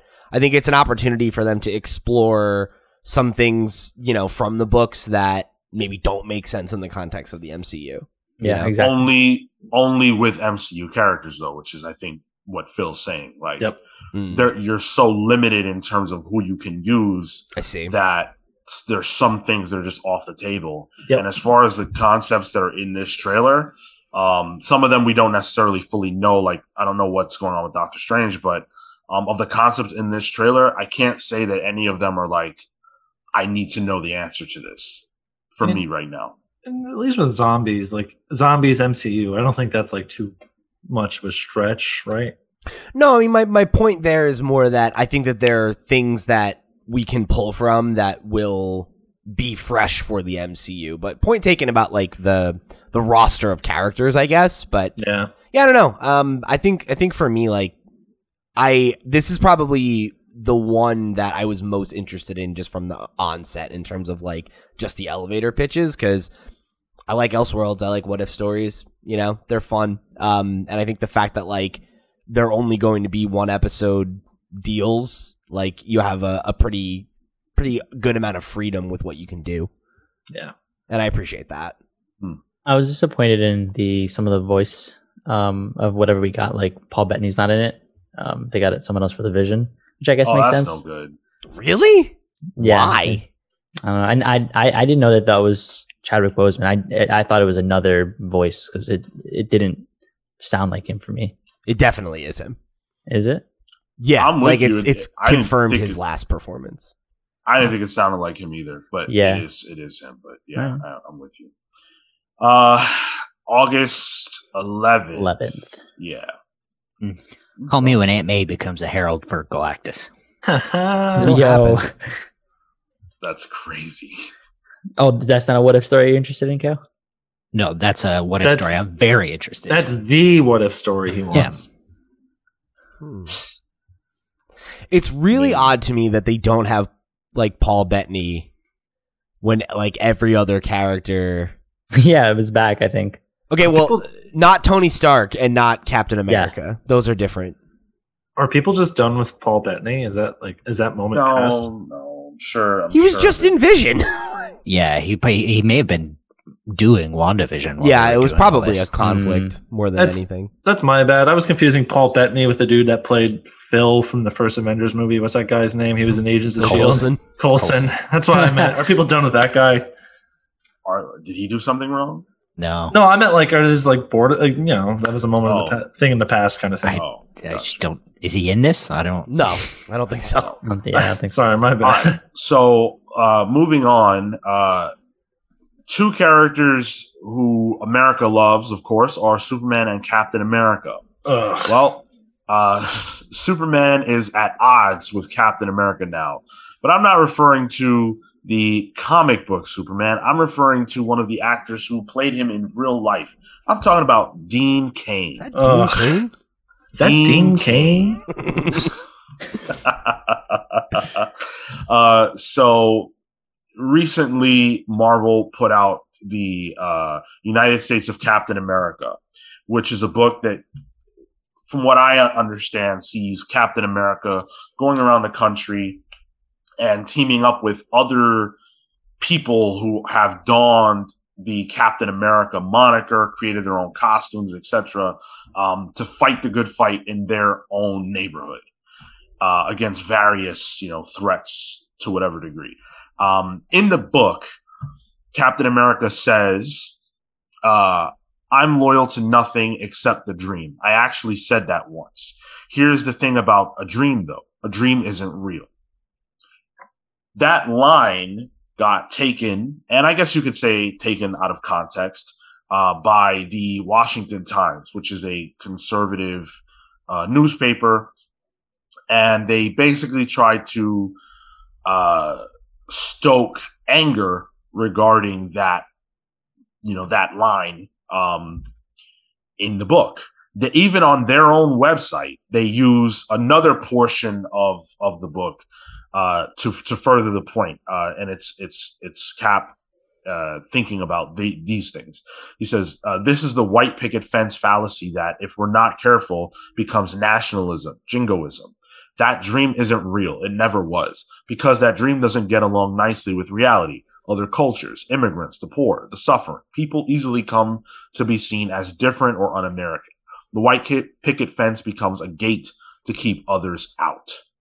So that is something that the Washington Times took and ran with, um, and it pissed them off, and then it proceeded to piss off Fox News. All right. Huh? Yeah, amazing, right? Uh, so they had Dean Cain on. I guess he's you know one of their you know pundits who comes on randomly or whatever. When they did talk Uh, about superhero shit, they're like, let's get Dean. Ex- Cain. Is that is that Dean Cain? superhero expert Dean Cain. Hell yeah. Um, and so he had a lot to say about uh, about this. You know, this quote. Uh, he said, "It's the it's become the cool, fashionable thing to do to bash America and to hate America. I am on the exact Fuck yeah, opposite it side has. of the fence. I, I love this country. It's not perfect. We are constantly striving for a more, more perfect union, as we all know. But I believe she's the most fair, equitable country ever, with the most opportunity than anyone's ever seen. And that's why people are clamoring to get here from all over the globe. Hmm. He said, supporting the flag and the red, white, and blue in the United States of America makes me a revolutionary in some terms. I'm fine with. I believe the pendulum will swing back to openly appreciating American values, the Constitution, the Bill of Rights, as soon as people start studying them in school again. I love. Hmm. I, I Yeah, love when we milk stopped toast. studying. Oh, no, I'm sorry. Well, go ahead, Phil. Oh, I just forgot that we're not studying that shit in schools. Yeah, I right. certainly didn't learn it. I, I I was I was learned to hate America. That's right. yeah, it's because of the liberal agenda, Marco. Yeah. I hated Um, it so much I left. well, see, you put your money where your mouth is on that one. Yeah. Go on, Sean. I was enjoying you guys shitting on this, but um, I mean, I, I, I'll, I'll say this: uh, it's I, there's nothing funnier to me than when like a milk toast white dude calls himself a revolutionary. I'm just imagining him like trying to sell uh, a shirt of himself. Like posing like Che Guevara, and he's like, "I'm a real revolutionary. It's me, Dean Cain." I mean, opening his shirt like Superman, and he's got you know the flag underneath it. I mean, it is. We can see right through what this is, right? Like, obviously, they didn't read the issue, and they're just fanning the flames to piss off the old white people who watch Fox News to make it seem Yeah. like, oh, everyone's against us. They're doing the same fucking shit they always do. Like that issue uh, was the United States of Captain America was not like a anti-America issue at all. This is just like the time you know they fanned the flames of of, of controversy, saying that uh, Superman was anti-American because he renounced his American citi- citizenship or whatever, like eight years ago. And it's just an excuse to get people pissed off and angry about a thing that isn't a real controversy. And of course, I think the irony here is that like Dean Cain is like talking about how people are clamoring to get to the United States or whatever, but he's also like a big time anti-immigration guy, which of course is doubly ironic because Superman is a fucking immigrant. Well, and you know, You hear the quote, Bill? Uh, I don't. I don't know what. How did you? It, it's completely un-American. Mhm. I don't. I don't see what you're saying. Go on, go off, King. I, I, I didn't have to. Sean read it. No, I want to give us some poll quotes. Go ahead. the king has Focus. spoken, and the king's name is Dean Cain. from the issue. No, Oh, I, oh, I didn't read it, so I. but I'm gonna be mad about it. Uh, that's right. the the thing I wanted to just dunk on here uh, was the fact that like I, I love that um whenever this story gets drudged up again because you know to Phil's point with Superman right like this kind of thing happens every once in a while. Couple, Um, a couple of years. I love how they're like the new Captain America. The new Captain America is so political. It's like yeah right. Like the old Captain America wasn't explicitly created to be ex- expressly political. Okay. And even still, like he hasn't been the same fucking person for 80 years. Yeah, like this is the thing. This is the character. This is he went on. There's a whole movie about it. It just happened a couple years ago. Like it's not new. Shut up. Yeah, and like these books aren't super left wing either. Um, like the both Marvel and DC make sure that like they they kind of are careful with this kind of stuff. I think Yeah. of when Superman uh punched a cop or whatever eight years ago in Greg Pak's book, but like they dressed that up as much as possible to make it like clear like this isn't a real cop, it's like an alien disguised as a cop, blah blah blah blah blah. To like all this stuff. But of course it was a giant talking point saying like oh Superman supports Black Lives Matter and he hates the police and all this stuff. But like DC the company, and I'm sure maybe that's what Greg was going for, but you know, DC the company did everything they could to make sure like they walked it back in the fucking context of the issue. And it's the same thing here with Marvel in this issue of Captain America. Like they do everything they can to make it very clear that Captain America still supports the dream. He The doesn't. dream is dead. He's saying he's saying that the the the dream doesn't work. It doesn't. It, it can't apply because it doesn't apply to everyone. Or I'm sure it'll like end up with him supporting the dream or some shit. Like there will He'll be some find, kind he'll of a, find his faith I mean, again. that's the thing, though, Something like right? is like to your point, Phil. It doesn't. It, it- it's not like this super left wing idea, but like it doesn't need to be for yeah. this kind of person to characterize it that way. The fact that, that they're saying that like the dream doesn't exist because it doesn't include everyone is a radical statement to someone like fucking Dean Cain, you know, and the the chuckleheads that want to listen to what he has to say. Yeah, I mean that's just that's just the thing at the end of the day. That's really kind of summarizing where I'm coming from. Is all this is just really super disingenuous. Well, to cap this conversation, I, I want to it. end. Nice. I didn't even intend that. Um, No cap. to Captain America this conversation. Yeah. I I want to I want to end it with a tweet from the man himself, uh, Dean Cain. So, Dean Cain was taken to task for the fact that you know he didn't actually read the comic. he can't read. He's like Cale. How good is this fucking education system if you can't read, Dean Cain?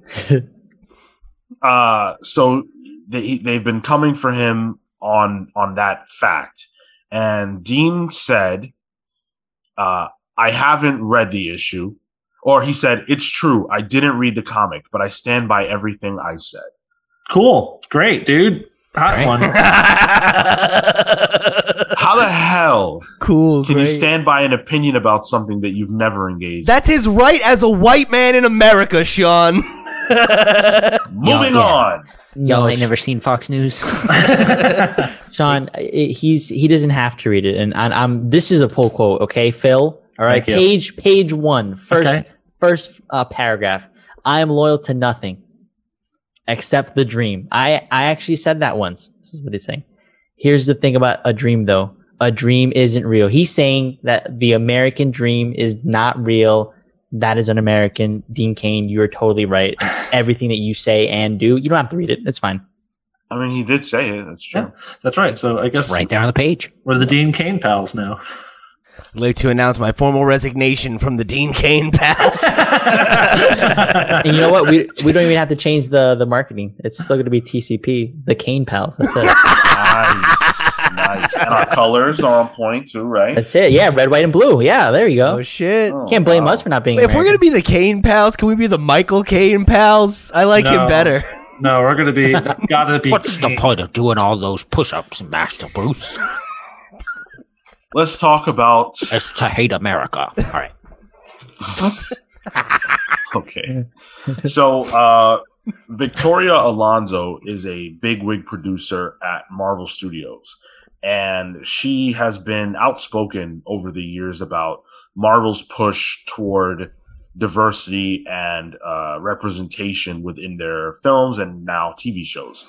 Um, obviously, with Black Widow out now, um, she's you know it's a hot button topic, and she's been tackling it and addressing it directly um, because this is only Marvel's second uh, female led film. The first, of course, being Captain Marvel.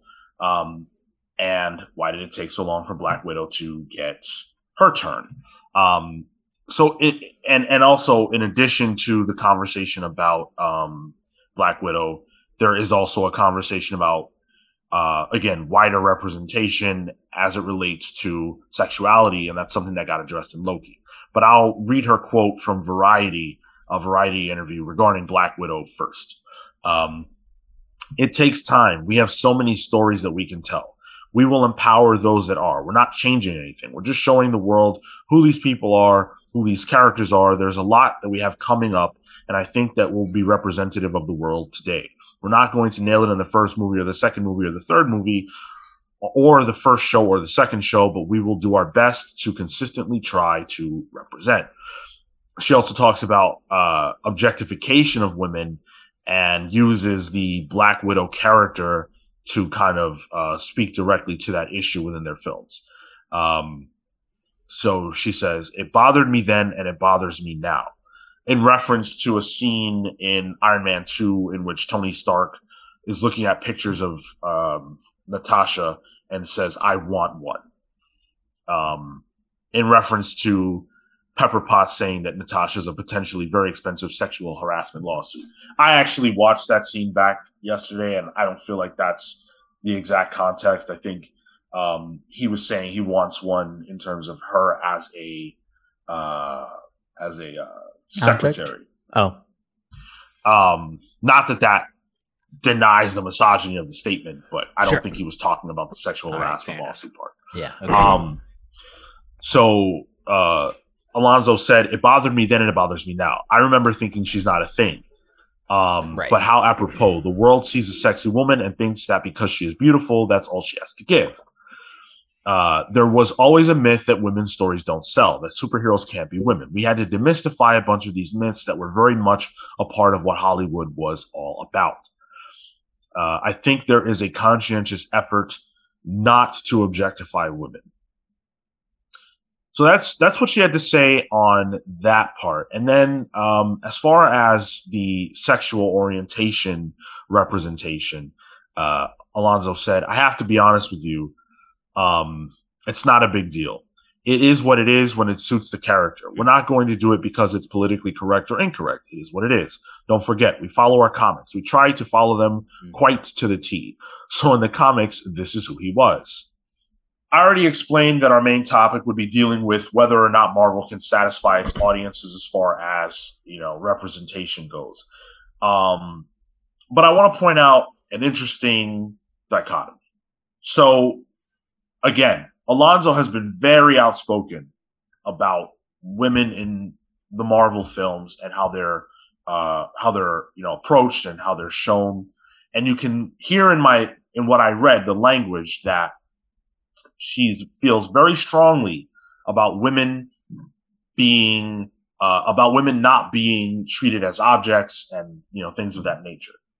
But when it comes to the con the idea about uh, representation on the LGBT spectrum of things, uh, the statement was a lot softer. Uh, we'll do it when it, well, you know, we'll do it when it makes sense. It's not a big deal. It is what it is when it suits the character. Uh, we're not going to do it because it's politically correct or incorrect. And I think it's interesting that there's kind of a like not as much of a of a of a strong statement on the front of LGBTQ representation as there is in terms of not objectifying women. Did anyone else catch that, or am I? No, Oh, yeah, you're right. I, yeah, I definitely see what you're saying. Where like it it it comes across as like a, a, a strong statement, a firm statement, like what she says about Black Widow and and about how she feels about how women have been portrayed in the MCU and kind of what um her goal is for how they'll be portrayed moving forward. Whereas like the commentary on on the representation of queer people is is kind of like it feels like a little hand wavy, you know, like Yeah.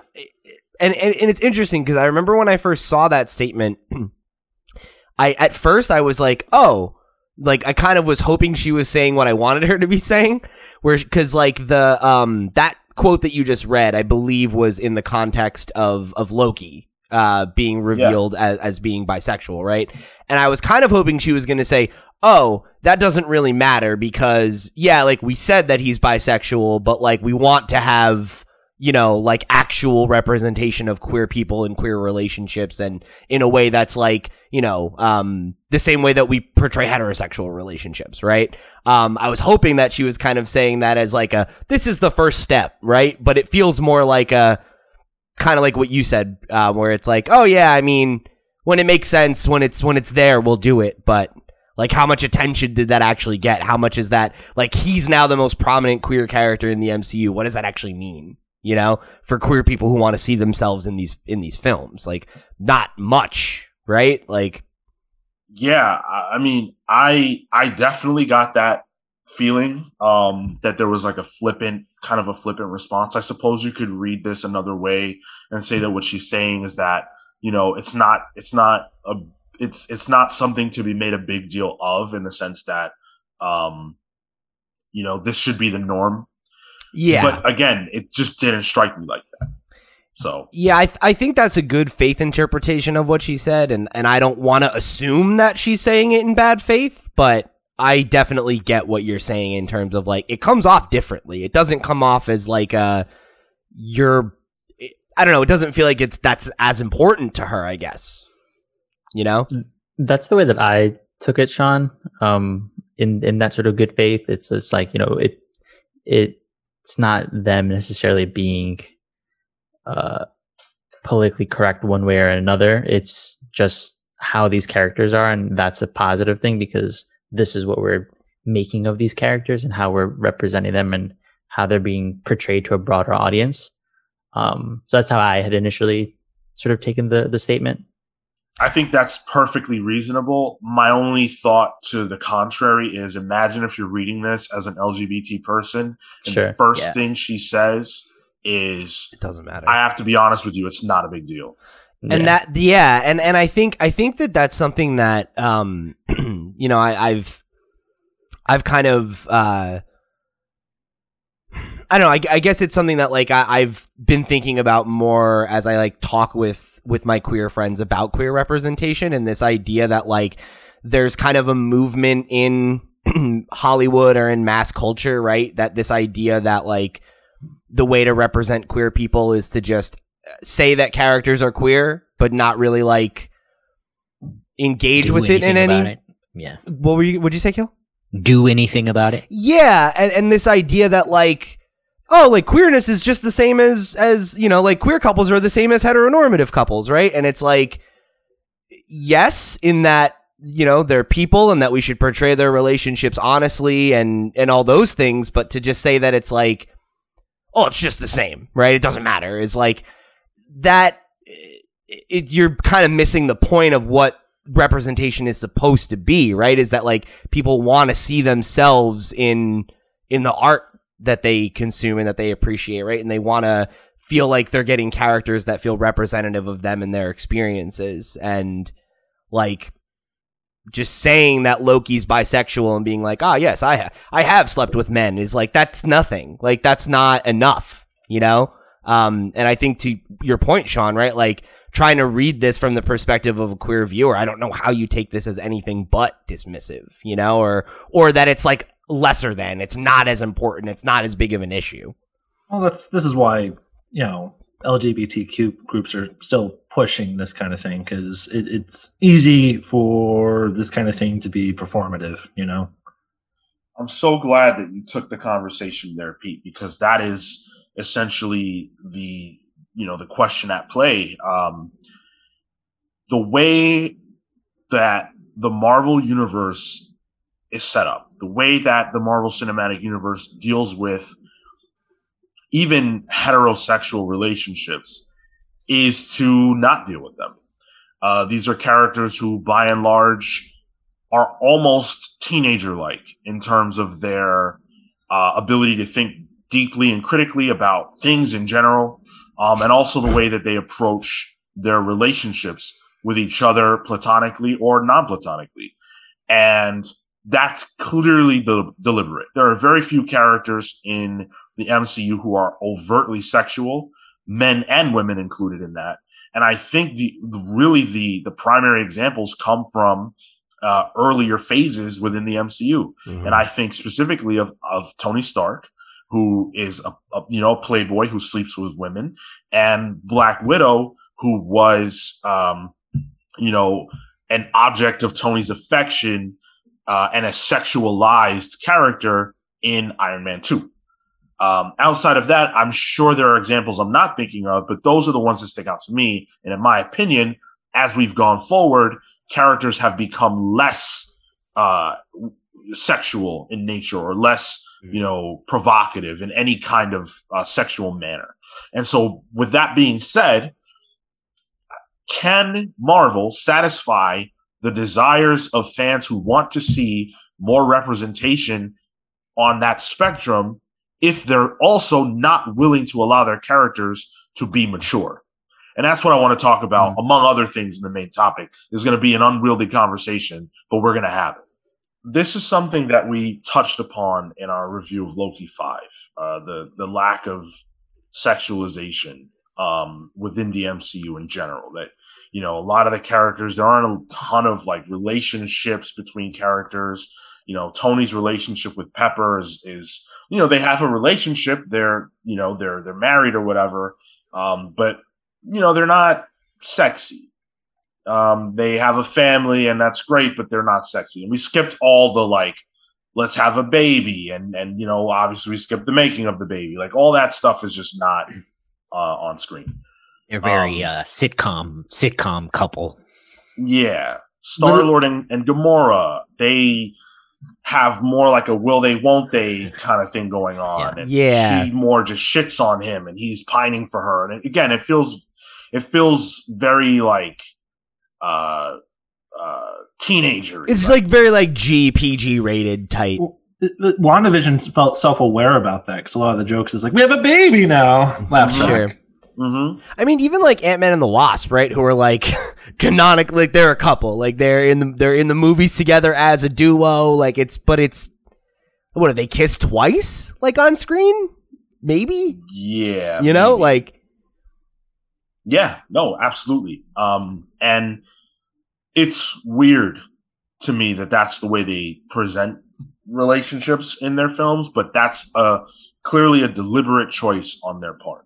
And I think that um, when you look at the kinds of audiences that they're courting with these films, they're casting as wide a net as they Mhm. possibly exactly. can Mhm. and that's perfectly fine. Nothing wrong with that. I think that when you open the door to, you know, more LGBT representation, and you're showing that, because again, a common criticism of, of Loki among people who, you know, didn't like the fact that they just said Loki's bi and didn't do anything about it, as Cale said, um, you know, so are they going to show Loki kissing a guy? Because that's going to piss off a lot of people. Right. And Uh, that's. Oh, I'm sorry. Go ahead. Eternals is is going down that road. Eternals uh, will have does have um, uh, a relationship between uh, I'm not sure who the characters are, but Two of the characters. Jesus Christ, can't talk on this podcast. Um, uh, Brian Henry and uh, Haaz Sleiman, the the characters that they are playing, um, will be in a uh, in a relationship. Um, so how are they going to show that? Are they going to show a kiss? Are they just going to hold hands? What are they going to do? I think that the way that they show it is more important in some ways uh, than the fact that they're saying it. Like, oh yeah, Yes. these two guys are together. Okay, but what do they do? Um, now, if they're more in a relationship and willing to show that than uh, Tony and Pepper, right? Then it feels like you're swinging in the other direction to make the point they're gay. You need to know that they are gay. Uh, and again, nothing wrong with that, but how do you showcase in the Marvel framework? How do you showcase these relationships in a way that satisfies the crowd that wants that to be portrayed in a realistic way in the same universe that typically just is sexless in general? I think I think the way to do it through the lens of the MCU is to just like i i I think it is like just presenting um normalized queer relationships in the same kind of like sexless PG way um because like that can be done you know? Like um there are you know uh there's this show that uh, I was just reading about recently that's been getting attention because it's a new it's a Disney animated show um and they have uh I think it's two of the main characters are are queer and are like together now um and it's not you know it's not like you have to go into this explicit exploration of exploration of anyone's relationship because that's not really what the stories are about you know? Um to the point we just made right? Like even the the longest standing relationship in the MCU um that of of Tony and Pepper is like not something that gets a lot of attention and it's not something that is like um that's like really really like super key to to the Iron Man like story, right? But like she's a key supporting character to Tony, and I feel like you could very easily um portray like what will feel like authentic queer relationships in that way by like to, to the point you just made sean right? Of like you know letting them kiss right right? Like letting um if there was a moment where one of those characters is in a position like tony has been on a couple times where it's like oh i'm probably gonna die and like i'm sitting here thinking about my mortality and i'm thinking about the person that i love and i send them a message or, or those kinds of things. Like i think it's like you know um just allowing queer love stories to be just love stories and not having to be like about um ab- about like having to to prove something in the way that you said right? Of like of having to really like you know uh go that extra mile to be like see like here we're checking this box but going further than like having a character mention their sexuality in passing, right? In the way that Loki did, or the way that we had, you know, the first queer character in the MCU was a guy in Captain America's support group who doesn't have a name. Got it, right? Like there are, there's a, there's a, there's a, uh, uh, uh, a spectrum between those two options, right? Um, and I think it's, it's pretty clear how you could do that in a way that I think would be, um, meaningful uh, for for the folks who want that representation um, without having to really modify what the MCU is or does already anyway, you know, because like sex and sexuality are not really um, the point as much as like allowing people to like have characters that they have a sense of identity with, right? Where it's like I see myself in this character in some way. Um, I think that's more what you want out of representation in the in the MCU, right? It's not really a place for love stories, so we don't really need it to be a place about you know love stories um, for those queer characters to feel like they're being uh, given the same opportunities to like have loved ones and have the same kind of experiences that you would allow a heterosexual character to have. You know, um, why do you have to put them in a box because they're queer? It's othering them in the in a way that makes that representation not feel authentic. Anyone else got a follow up? Yeah, w- one of the things that I was thinking of was how uh, how Disney and how a lot of films in Hollywood sort of self censor for um, other markets, in particular China. That's and, what I was thinking about too. Yeah, and I wonder if to um, I guess what to tie in what Victoria Alonso said, maybe there's a willingness, there's more of a willingness to see diversity to some extent than there is to see representation of LGBTQ characters. And I'm thinking of particularly a Star Wars example where there were like these two women, but that that that kiss at the end of one of the Star Wars movies um, but that was removed for Chinese audiences and also, um, you know, when, when, they're promoting the movie, Finn is like a smaller, even though he's one of like the main characters, he's a smaller, um, uh, he's smaller on the title card of like the images and stuff, promo images, mm-hmm. and uh, I think to the sexuality point, um, Miranda's been watching a bunch of Korean dramas, right? And uh, Asia is a market is very conservative when it comes to that, and a lot of the romance stories in um, in these dramas in media representation just generally is very mild. Like the biggest thing is you know the meme is you touch hands and oh my god it's like it's amazing. And um she was actually watching a the she came across one out of like the maybe 40 30 shows maybe not that much 30 shows she's seen let's say one was explicit in that it showed like people making out and there was like s- revealing skin but that's like the that's the extent to which that'll go. So i wonder to what degree that also plays into how they want to portray these characters as not necessarily sexless but well they, they they don't want to mention it and show it because they have to cater to these other audiences and um the kiss is enough. Like that's a big deal enough in these other markets um and so I wonder if this isn't also a way to appease to a global market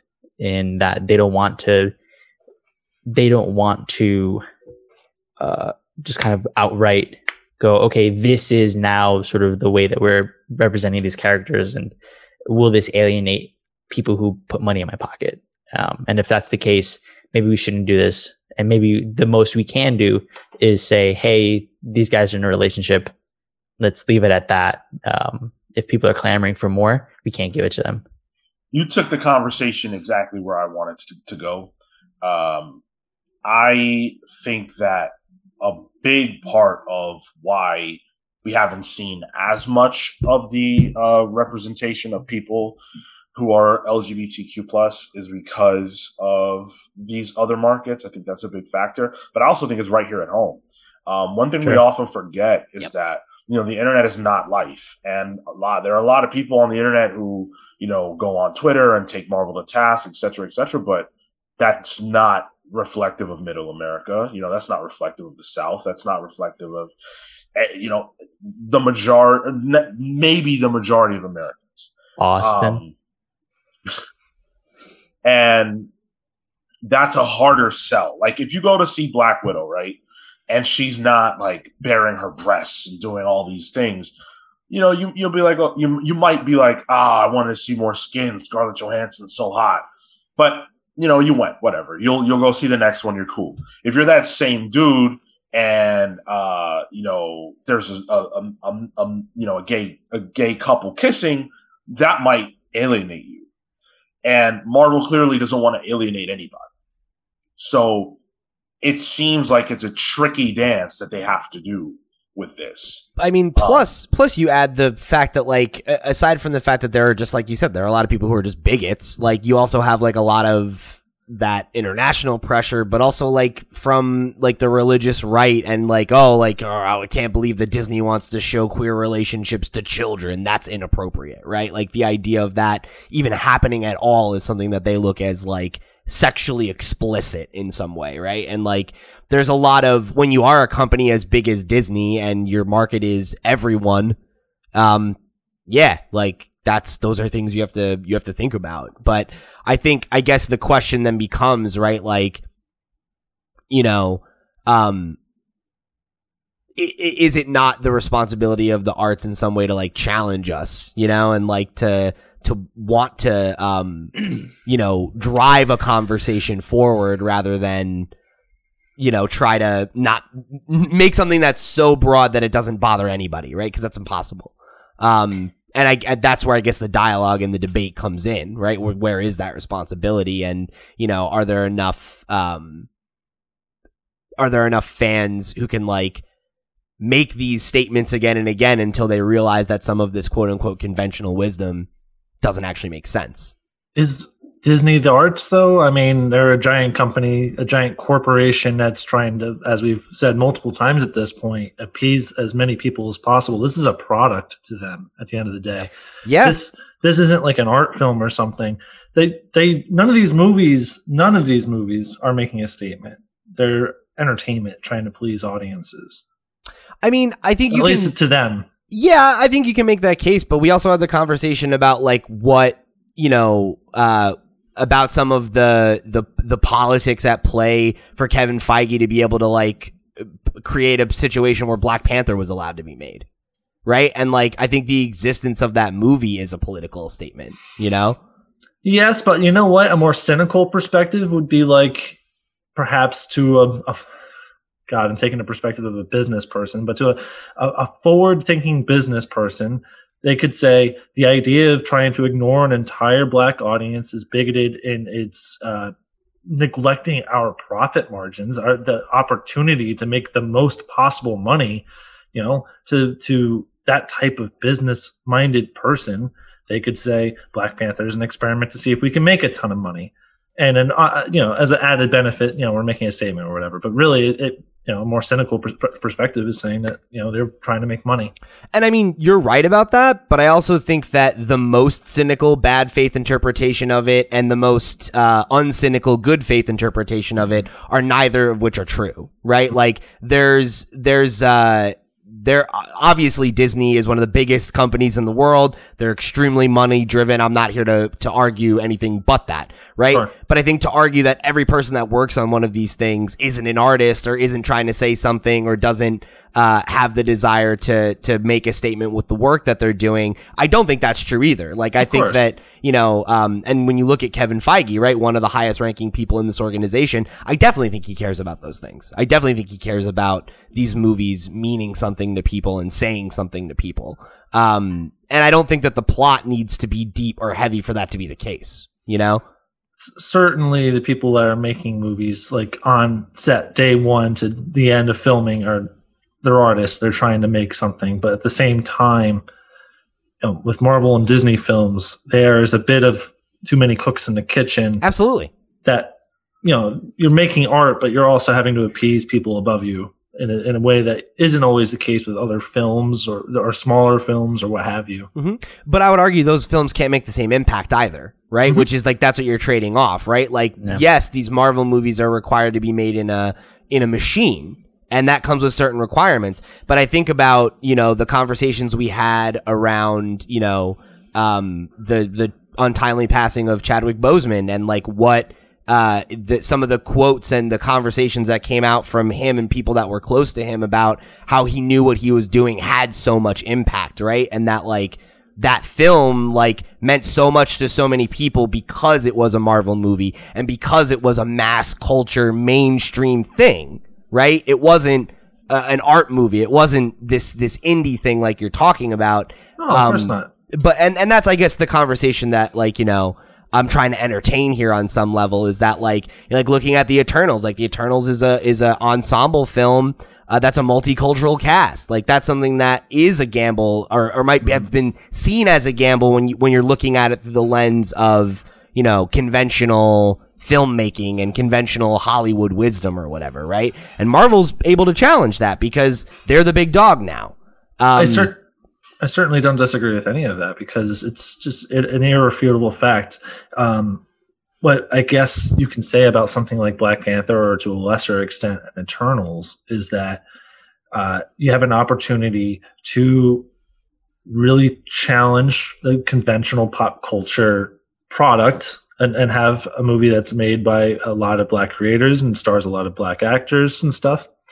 Um, but then the other side of that is can Marvel make a movie that's predominantly LGBTQ oriented and still profit off it in a way that they think they can? Because that, that's kind of where I, I feel like the, the the balance exists for a Marvel or a Disney is that if you're a cynical business person, you think, ah, this is a large audience that's untapped. And then this also gives an opportunity for a bunch of creative types to create a message that's inspiring. You know, is that something that can happen with an LG with the LGBTQ community? You know, yeah that's the question I have. Yeah, I, I think that that's the biggest piece for me is uh, like there's a sort of set of institutions that need to be sort of tackled first, um, and the way to do that in the in the Disney and corporate realm is does this make money at the end of the day? Right. Um, so I, I definitely think that, and this is obviously me taking that cynical sort of view, is I definitely think that Black Panther Eternals are experiments that someone had to convince them, to say, hey, Mhm. X amount of money might be able to be made here. right. definitely I think um, it's it's it's it's interesting because Black Panther is a you know it's a really cool movie and obviously it was a it was a watershed moment and obviously it had a huge impact on me and so many other black people um uh and it could have gone wrong it could have been a bad movie but I don't think if it if the movie's good it's unchallenged right because black people are going to want to see a Marvel movie that features a black guy, right? The, the black main character, black everything. Yes, we're going to want to see that. Of course, we're going to want to see that. So, is it a gamble to make a movie about a black guy? At a certain point in time, yeah, for sure. But I think um, at the time that they did it, probably not, especially if you have a, a creative team and a pedigree that's dedicated to telling a good story um, we all want to see that. So we're all going to go see that. Uh, that's a lot different. It's a lot different. So, like, we know that Eternals is going to feature some amount of, you know, LGBT representation. We know there will be a, a gay relationship. That's not the point of the movie. No. Black Panther was a black movie. How do you get that same thing for a gay person? Can you make a movie where the main character is gay That's and that's and that's it? Like they are gay. You know, can that get over? That's a different thing because guess what? Yeah. There are black people who don't like gay people. There are white people who don't like gay people. There are Spanish people who don't like gay people. X, Y, Z. There are no black people who don't like black people. Right? Like you if you make a black movie, we're out. You know, if it's good, if it's high quality, especially if you like Marvel, we're out. You know, so once you start getting that into that minutia, it becomes a lot harder. And it becomes a lot harder to justify. And that's a big question that I'm asking. And this is Eternals. This is an Avengers. Yeah. What happens if you said, "Oh, um, the leader of the Avengers is gay"? The primary character, the Tony Stark of the next wave of Avengers, is gay. Yeah. That's the movie that everybody's going to see. You can skip Eternals. You can't skip Avengers. Right. I think that that's where you really put your money where your mouth is. And Marvel hasn't done that. And I don't personally think they will be. I think they probably will. I just don't think it's anytime soon. Um, I and I, I base that on other business moves that I that Disney's been making of late. Um, like I talked about how uh, I think it's called the Owl People. I was just reading about it. It's um, Owl the cartoon. Owl House. Yeah. Yeah, it's a Disney show. Um, and that's their their first uh at bat for not their first representation of queer characters, but their first show where the main characters or some of the main characters are queer, right? Um, but also uh Disney um uh has just this this last month, right?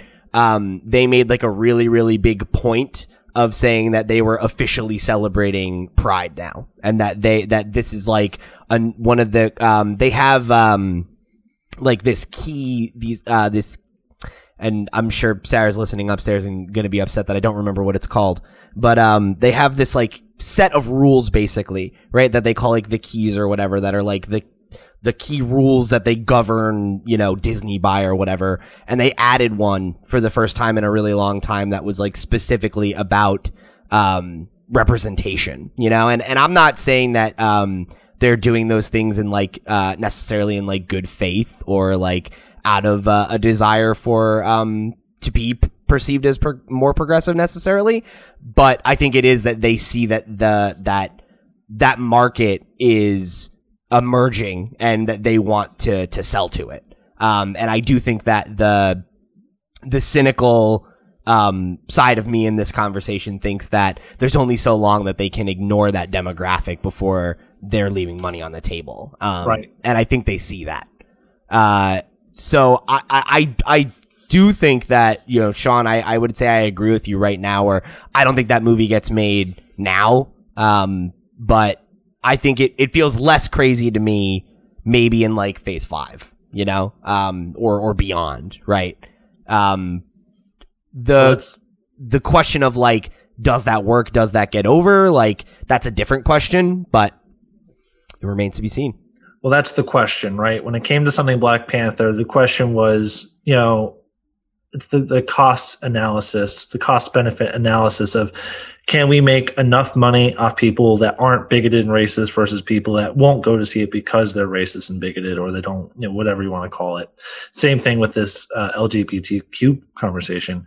I- Is there enough people that are, uh, you know, part of the LGBT community or an ally uh, that would go see a movie that is led uh, with characters that are uh, uh, gay or bi or, or trans or what have you, versus people that are bigoted toward it. And I think in 2017, when Black Panther came out, I think we were further along in the conversation about race. Certainly, there are many racists, many bigots that still exist. I mean, we've seen all the things that have come out of the last two years uh, uh, as America's had another uh, kind of a race awakening moment. But I think even I think the LGBTQ stuff is even further behind than the race conversation in Yeah. terms of of of really normalizing this stuff. Yeah, I mean, like you think about like just specifically like zeroing in on like the idea of like trans rights, like being a conversation that's happening in the mass culture is something that like at the start of the MCU it wasn't at all, Yeah. right? Um, so point taken.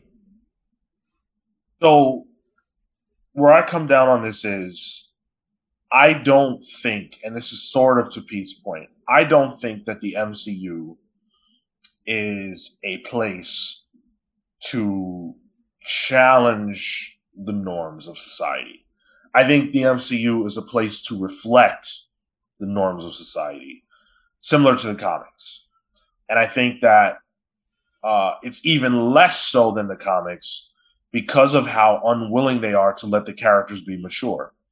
The Mhm. characters do not feel like adults. Um, they don't feel like fully developed, realized people in general. I think you can count on your hands the amount of characters in the MCU that really feel like people who exist. Um, and I think that when it comes to tackling issues that matter, the MCU has done a very bad job. And I don't think, me personally, and, and I'm, you know, it's fine to disagree, of course, but I think it's difficult to address uh, LGBT representation by simply putting a character in a movie. Uh, the same way it's not enough to just have like Winter or Winter um, War Machine join the Avengers Mhm. uh, Black Panther, the movie, had to be made, and it's it's it couldn't have been made if it wasn't going to talk about, in some capacity, race relations. Mhm. It had to. Had to deal with that. It had to reconcile with that in order to almost like in order to pull black people, black identity into the MCU. It had to integrate into itself race. Race had to become a conversation in the MCU in a way that it never had been before, even though the MCU had already featured black people. That's not enough. It needed to talk about those things. And that conversation leaves the space to move forward. Now you can make a Black Panther movie that doesn't have to be about that. But you couldn't have done that before. So to me, you have to apply that across the board. But for whatever reason, Marvel seemed a lot more comfortable doing that in the case of Black Panther than say Black Widow. We're not going to spoil Black Widow here. Listen to our review, and we'll have further thoughts about that. Um, but I will say this: that movie doesn't. That movie handles the conversation around women um, bad. It handles it badly, and that's bad for women in the MCU because it tries to do that same Black Panther thing, but it fails at that. And I think that um, for the future, if you're talking about like a gay uh, main character, like the primary character of a movie is gay, in my opinion, it needs to reconcile with with, it needs to to bring that topic into the equation. Yeah. And if it's not willing to do that, don't make the movie. Hmm. It's pointless. Yep. Just let there be gay characters and call it a day. Don't address it because the MCU is not the place for that. And they, it worked in the case of Black Panther, but I think that was a very unique situation. And they tried it again with Black Widow, and I think they failed. And Captain Marvel, I don't even think really made the attempt. It just kind of said girls are cool. Yeah. Boys suck, girls rule. And that's their approach. Black in Black Widow, without any spoilers, all the men are bad or dumb. They're they, they're irrelevant. And that's the stance. It, it's not enough to do that. You have to really go the extra mile. Integrate them in a holistic way, or don't do it. Yeah, it, it ends up um it ends up making like both of those movies and like, you know, I, I liked both of them to varying degrees, right? But they feel like they have like big girl boss energy rather than being like you know, let's actually talk about you know the way that women are treated and portrayed in the real world or in media or in any of those things, right? It doesn't feel like a feminist movie. It feels like a movie that wants to like pat itself on the back for being a feminist movie. You know what I'm saying? Um, and Never I think, mind feminism. Just just just having a conversation that's genuine. sure, yeah, yeah, Um, not not even approaching that. Um, whereas I think to to your point, Sean, like if if you do want to have uh a a universe where you know where I feel like we're really getting good, honest queer representation in the MCU, I think it has to go the route of Black Panther. It has to contest with it, and it has to be a story that's told by queer people. Yeah. Um, That's what's I gonna make it work. Agree. And Victoria Alonso's comments, in my opinion, underscore what I'm talking about. Yes. In the case of Black Widow, she says, "We will not. You know, we're making every effort not to objectify women. We're making every effort not to be, you know, misogynistic in how we tell stories that involve women." Okay, so what does that mean? That means um not showing, you know, not having women wear not having Black Widow wear her her zip up um bodysuit unzipped a little so you can see cleavage. Okay, cool. Well, there was an ass shot in Black Widow. Is it a problem when it's a woman director? Or is it fine? But the same person who's making that statement says it is what it is and it's not that big of a deal when you're talking about uh, representation for LGBTQ people. That's bullshit. It is a big deal.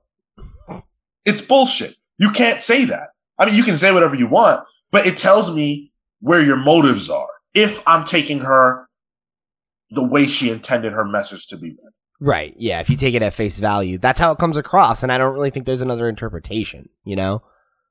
Um, yeah. Yo, I had to look up who the director was when I saw that ass shot because I was like, "Is this a dude directing this?" Hey, I'm going to say this. I don't have a problem with it. I don't care. Scarlett Johansson has a great butt. I don't think there's any reason not to show it. I think that's perfectly fine. I think the commentary about Iron Man 2 is dumb because Black Widow's character in that movie is supposed to be alluring to Tony Stark so that she can worm her way into his organization so that she can steal information. That's the whole point of her character in that particular movie. There's nothing wrong with a, a, a femme fatale character. There's nothing wrong with being sexy or pretty or anything like that. Why is there such a movement to strip sexuality from the MCU, but at the same time not deal with LGBTQ representation? That's why I say it's bullshit. I I think um, just to put a a point like on the the the uh, Black Widow of it all, I I do think that that's something that bothers me is this idea that like because a character is sexy or sexualized like that like devalues them in some way Automatically, yeah. automatically, right? Because like I I do agree that like there like th- like that dialogue is like it's a little bit like yeesh, you know, like it is a little bit like yeah, like you're you are treating this woman like an object, but to your point, like that's the purpose of that interaction in that story is that like That's what Tony she would do. she uses that to her advantage to uh to control a situation and like i think there's an argument to be made um however in my mind right that like i don't think that there's anything inherently wrong with that or that type of character or having a character that is like you know sexy or whatever. But i do think that um you know the commentary that right like that the only really prominent female character in the MCU in phase one is that character, is a character who is like the male gaze sexy character, um, and kind of is put in that role, uh, multiple times and wasn't able to get her solo movie until after she was canonically dead. Um, all those kinds of things. I think that it does speak to a narrative that like is uncomfortable in terms of how women have been portrayed, you know, um, not so well in the MCU, like over the years off and on. Like, I don't, I don't think that it's like, for me, it's, it's not about the moralizing in the way that you're pointing out. It's more that like, you know, it's all of those things. It's all of those things. And, and even what we just called out about the way that Black Widow and Captain Marvel try to portray female empowerment as feeling like, you know, um, hollow in some ways, right? Like I think it it's all of those little things lead to me feeling like if Black Widow was one of many leading ladies in the MCU, it would be a lot different conversation. Um, but she's not. She was the one for forever. Um, and I think that like they they did grow that character to a place where like it didn't feel to me anyway that that was her role and that was what was expected of her, how she was going to be used in a plot. But it's definitely where she started, and it, it feels like, um, you know, up to a point you made earlier, Sean, right? Like that, that to me feels a little bit like a product of its time. You know, that feels like some early 2000s type energy. Um, and I don't, again, I don't necessarily, I'm not inherently offended by that, um, on its face, but the fact that like the work isn't really interested in engaging with that issue beyond that, um, does like leave me feeling like a little bit, um, I don't know that that does leave a, a taste in my mouth, you know. That's my point, though. The movie is a, the movie is supposed to be a reversal of your expectation. Sure. She comes in hot, and Tony's like, "Oh, I want one." By the end of the movie, he he realizes he's been completely duped the entire time, and she played him. And in Avengers, she's not that character at all. No. Avengers was her next appearance. So I feel like there's a lot of projection about the Black Widow character that's not reflected in the movies. The biggest sin is her is her not getting her solo film sooner, but that has more to do with Ike Perlmutter than the current regime. So Yeah.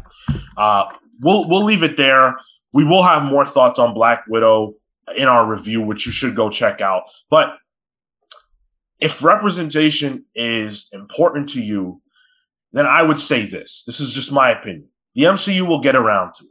It's inevitable. It will happen. We will see all sorts of people that are all sorts of colors and creeds and everything else. But if you need it now, stop looking to the MCU to do what you want and find something that already is. I understand that that's a controversial statement because people feel like the whole world should feel how they feel, but they don't. And you have to reckon with that because it's your life. And if you want to see characters that speak to who you are as a person now, go find it. Um, that's how you're going to satisfy yourself. Being on Twitter and yelling about Marvel not having more representation doesn't serve you. Uh, they're going to do it. It'll happen. It has to. It's the world outside your window. And Kevin Feige doesn't have an anti LGBT agenda. Uh, he actually is very supportive of it. And there's a quote from him saying as much uh, during his Black Widow press tour. But there are people who are who are way ahead on this stuff that are making content that you don't even know about, and you should find out about it, and you should support that because the MCU, frankly, makes enough money, and you can support it or not. But if you choose not to, they'll be cool, and you can spend that money somewhere where they're doing the things that you need done. I feel like there's a lot of hurt people that react to these stories. And the hurt is coming from a genuine place of a lack of representation. And I get that. But why are you looking to Marvel to do it? Why do you care if Disney does it or not as it relates to meeting your needs right now, this second? Marvel's characters are not the only characters in the world. So find what makes you happy where you need to find it, and Marvel will get where you need them to be down the road. Um, take care of yourself and stop worrying so much about what corporate businesses are doing.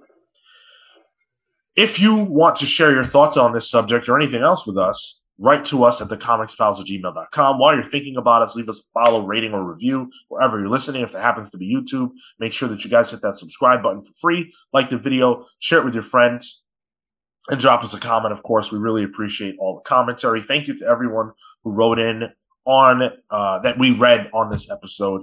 And, um, you know, again, we really appreciate it. Make sure that you guys are checking out our book clubs. Multiversity is out now. At the end of this month, we will have Tom Taylor and Bruno Redondo's Suicide Squad run up as a book club ahead of the movie. And uh, if you want to write in with a suggestion for a book club, again, you can do so in all the aforementioned ways. Listen to our weekly comic book reviews, our image books. We're doing those every single Wednesday, day and date. Uh, so make sure you guys are checking that out, and then look for our Marvel, DC, Boom, else, everything else stuff reviews as well. And make sure you tune in for the last episode of We Watch Loki, which drops this Wednesday. Thank you so much for guys for listening. Before we end the show, let's get into the plugs. Pete. Thank you guys for joining us here on another episode of the Comics Pals. If you want to connect with me, I'm at loud underscore Pete on Twitter and Instagram. Come chat with me uh, about whatever you're reading, watching, listening to, checking out these days. Uh, I want to hear about it. Uh, if you want to get some more content from me, you can check out uh, the podcast, the video game podcast I host on Mondays over on lootpots.com. And you can go check out my band, Long Friend, Time Friend. If you're into noisy punk rock, uh, we're, we're pretty good. Um, you'll probably like us. Go check it out. Uh, if Me Dies, Me Dies, our debut album is available wherever you get your music. Um, and we're selling some vinyl this month. So if you want some vinyl, come uh, hit us up on the internet. Ew. You can find me on Twitter and Instagram at Totointow. That's T O T O I N T O W. You can find my work at Caleward.com. That's C A L E W A R D.com. Marco. You can find me on Twitter and Instagram at Mr. Marco Animoto. And come talk to me about Jujutsu Kaisen. I've been going through that. Lots of fun. Really, really good anime.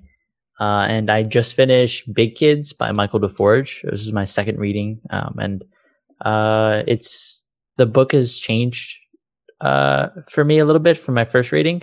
So I, I found it a little bit more interesting this time around. I'm going back to read some of the other stuff that maybe I haven't touched on from him. Um, so definitely go talk to me about that if you like Michael DeForge or his uh, book Big Kids. Phil. You can follow me at Cyborg Bebop on Twitter and Instagram. Uh, a couple months ago, we had a main topic on the show where we talked about Demon Slayer and its popularity, and so I went down the rabbit hole, and I'm about halfway through this first season. Uh. I, I think it's okay. I just think it's fine. Uh, so hit me up with your hot takes about Demon Slayer on there, and uh, we can talk about it.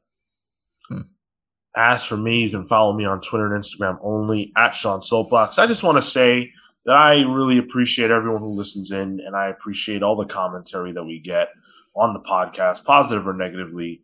Um, it's all cool by me, and I'm happy to read it and engage. Uh, so thank you very much. We're the Comics Pal signing off. Take care, guys. See you next week.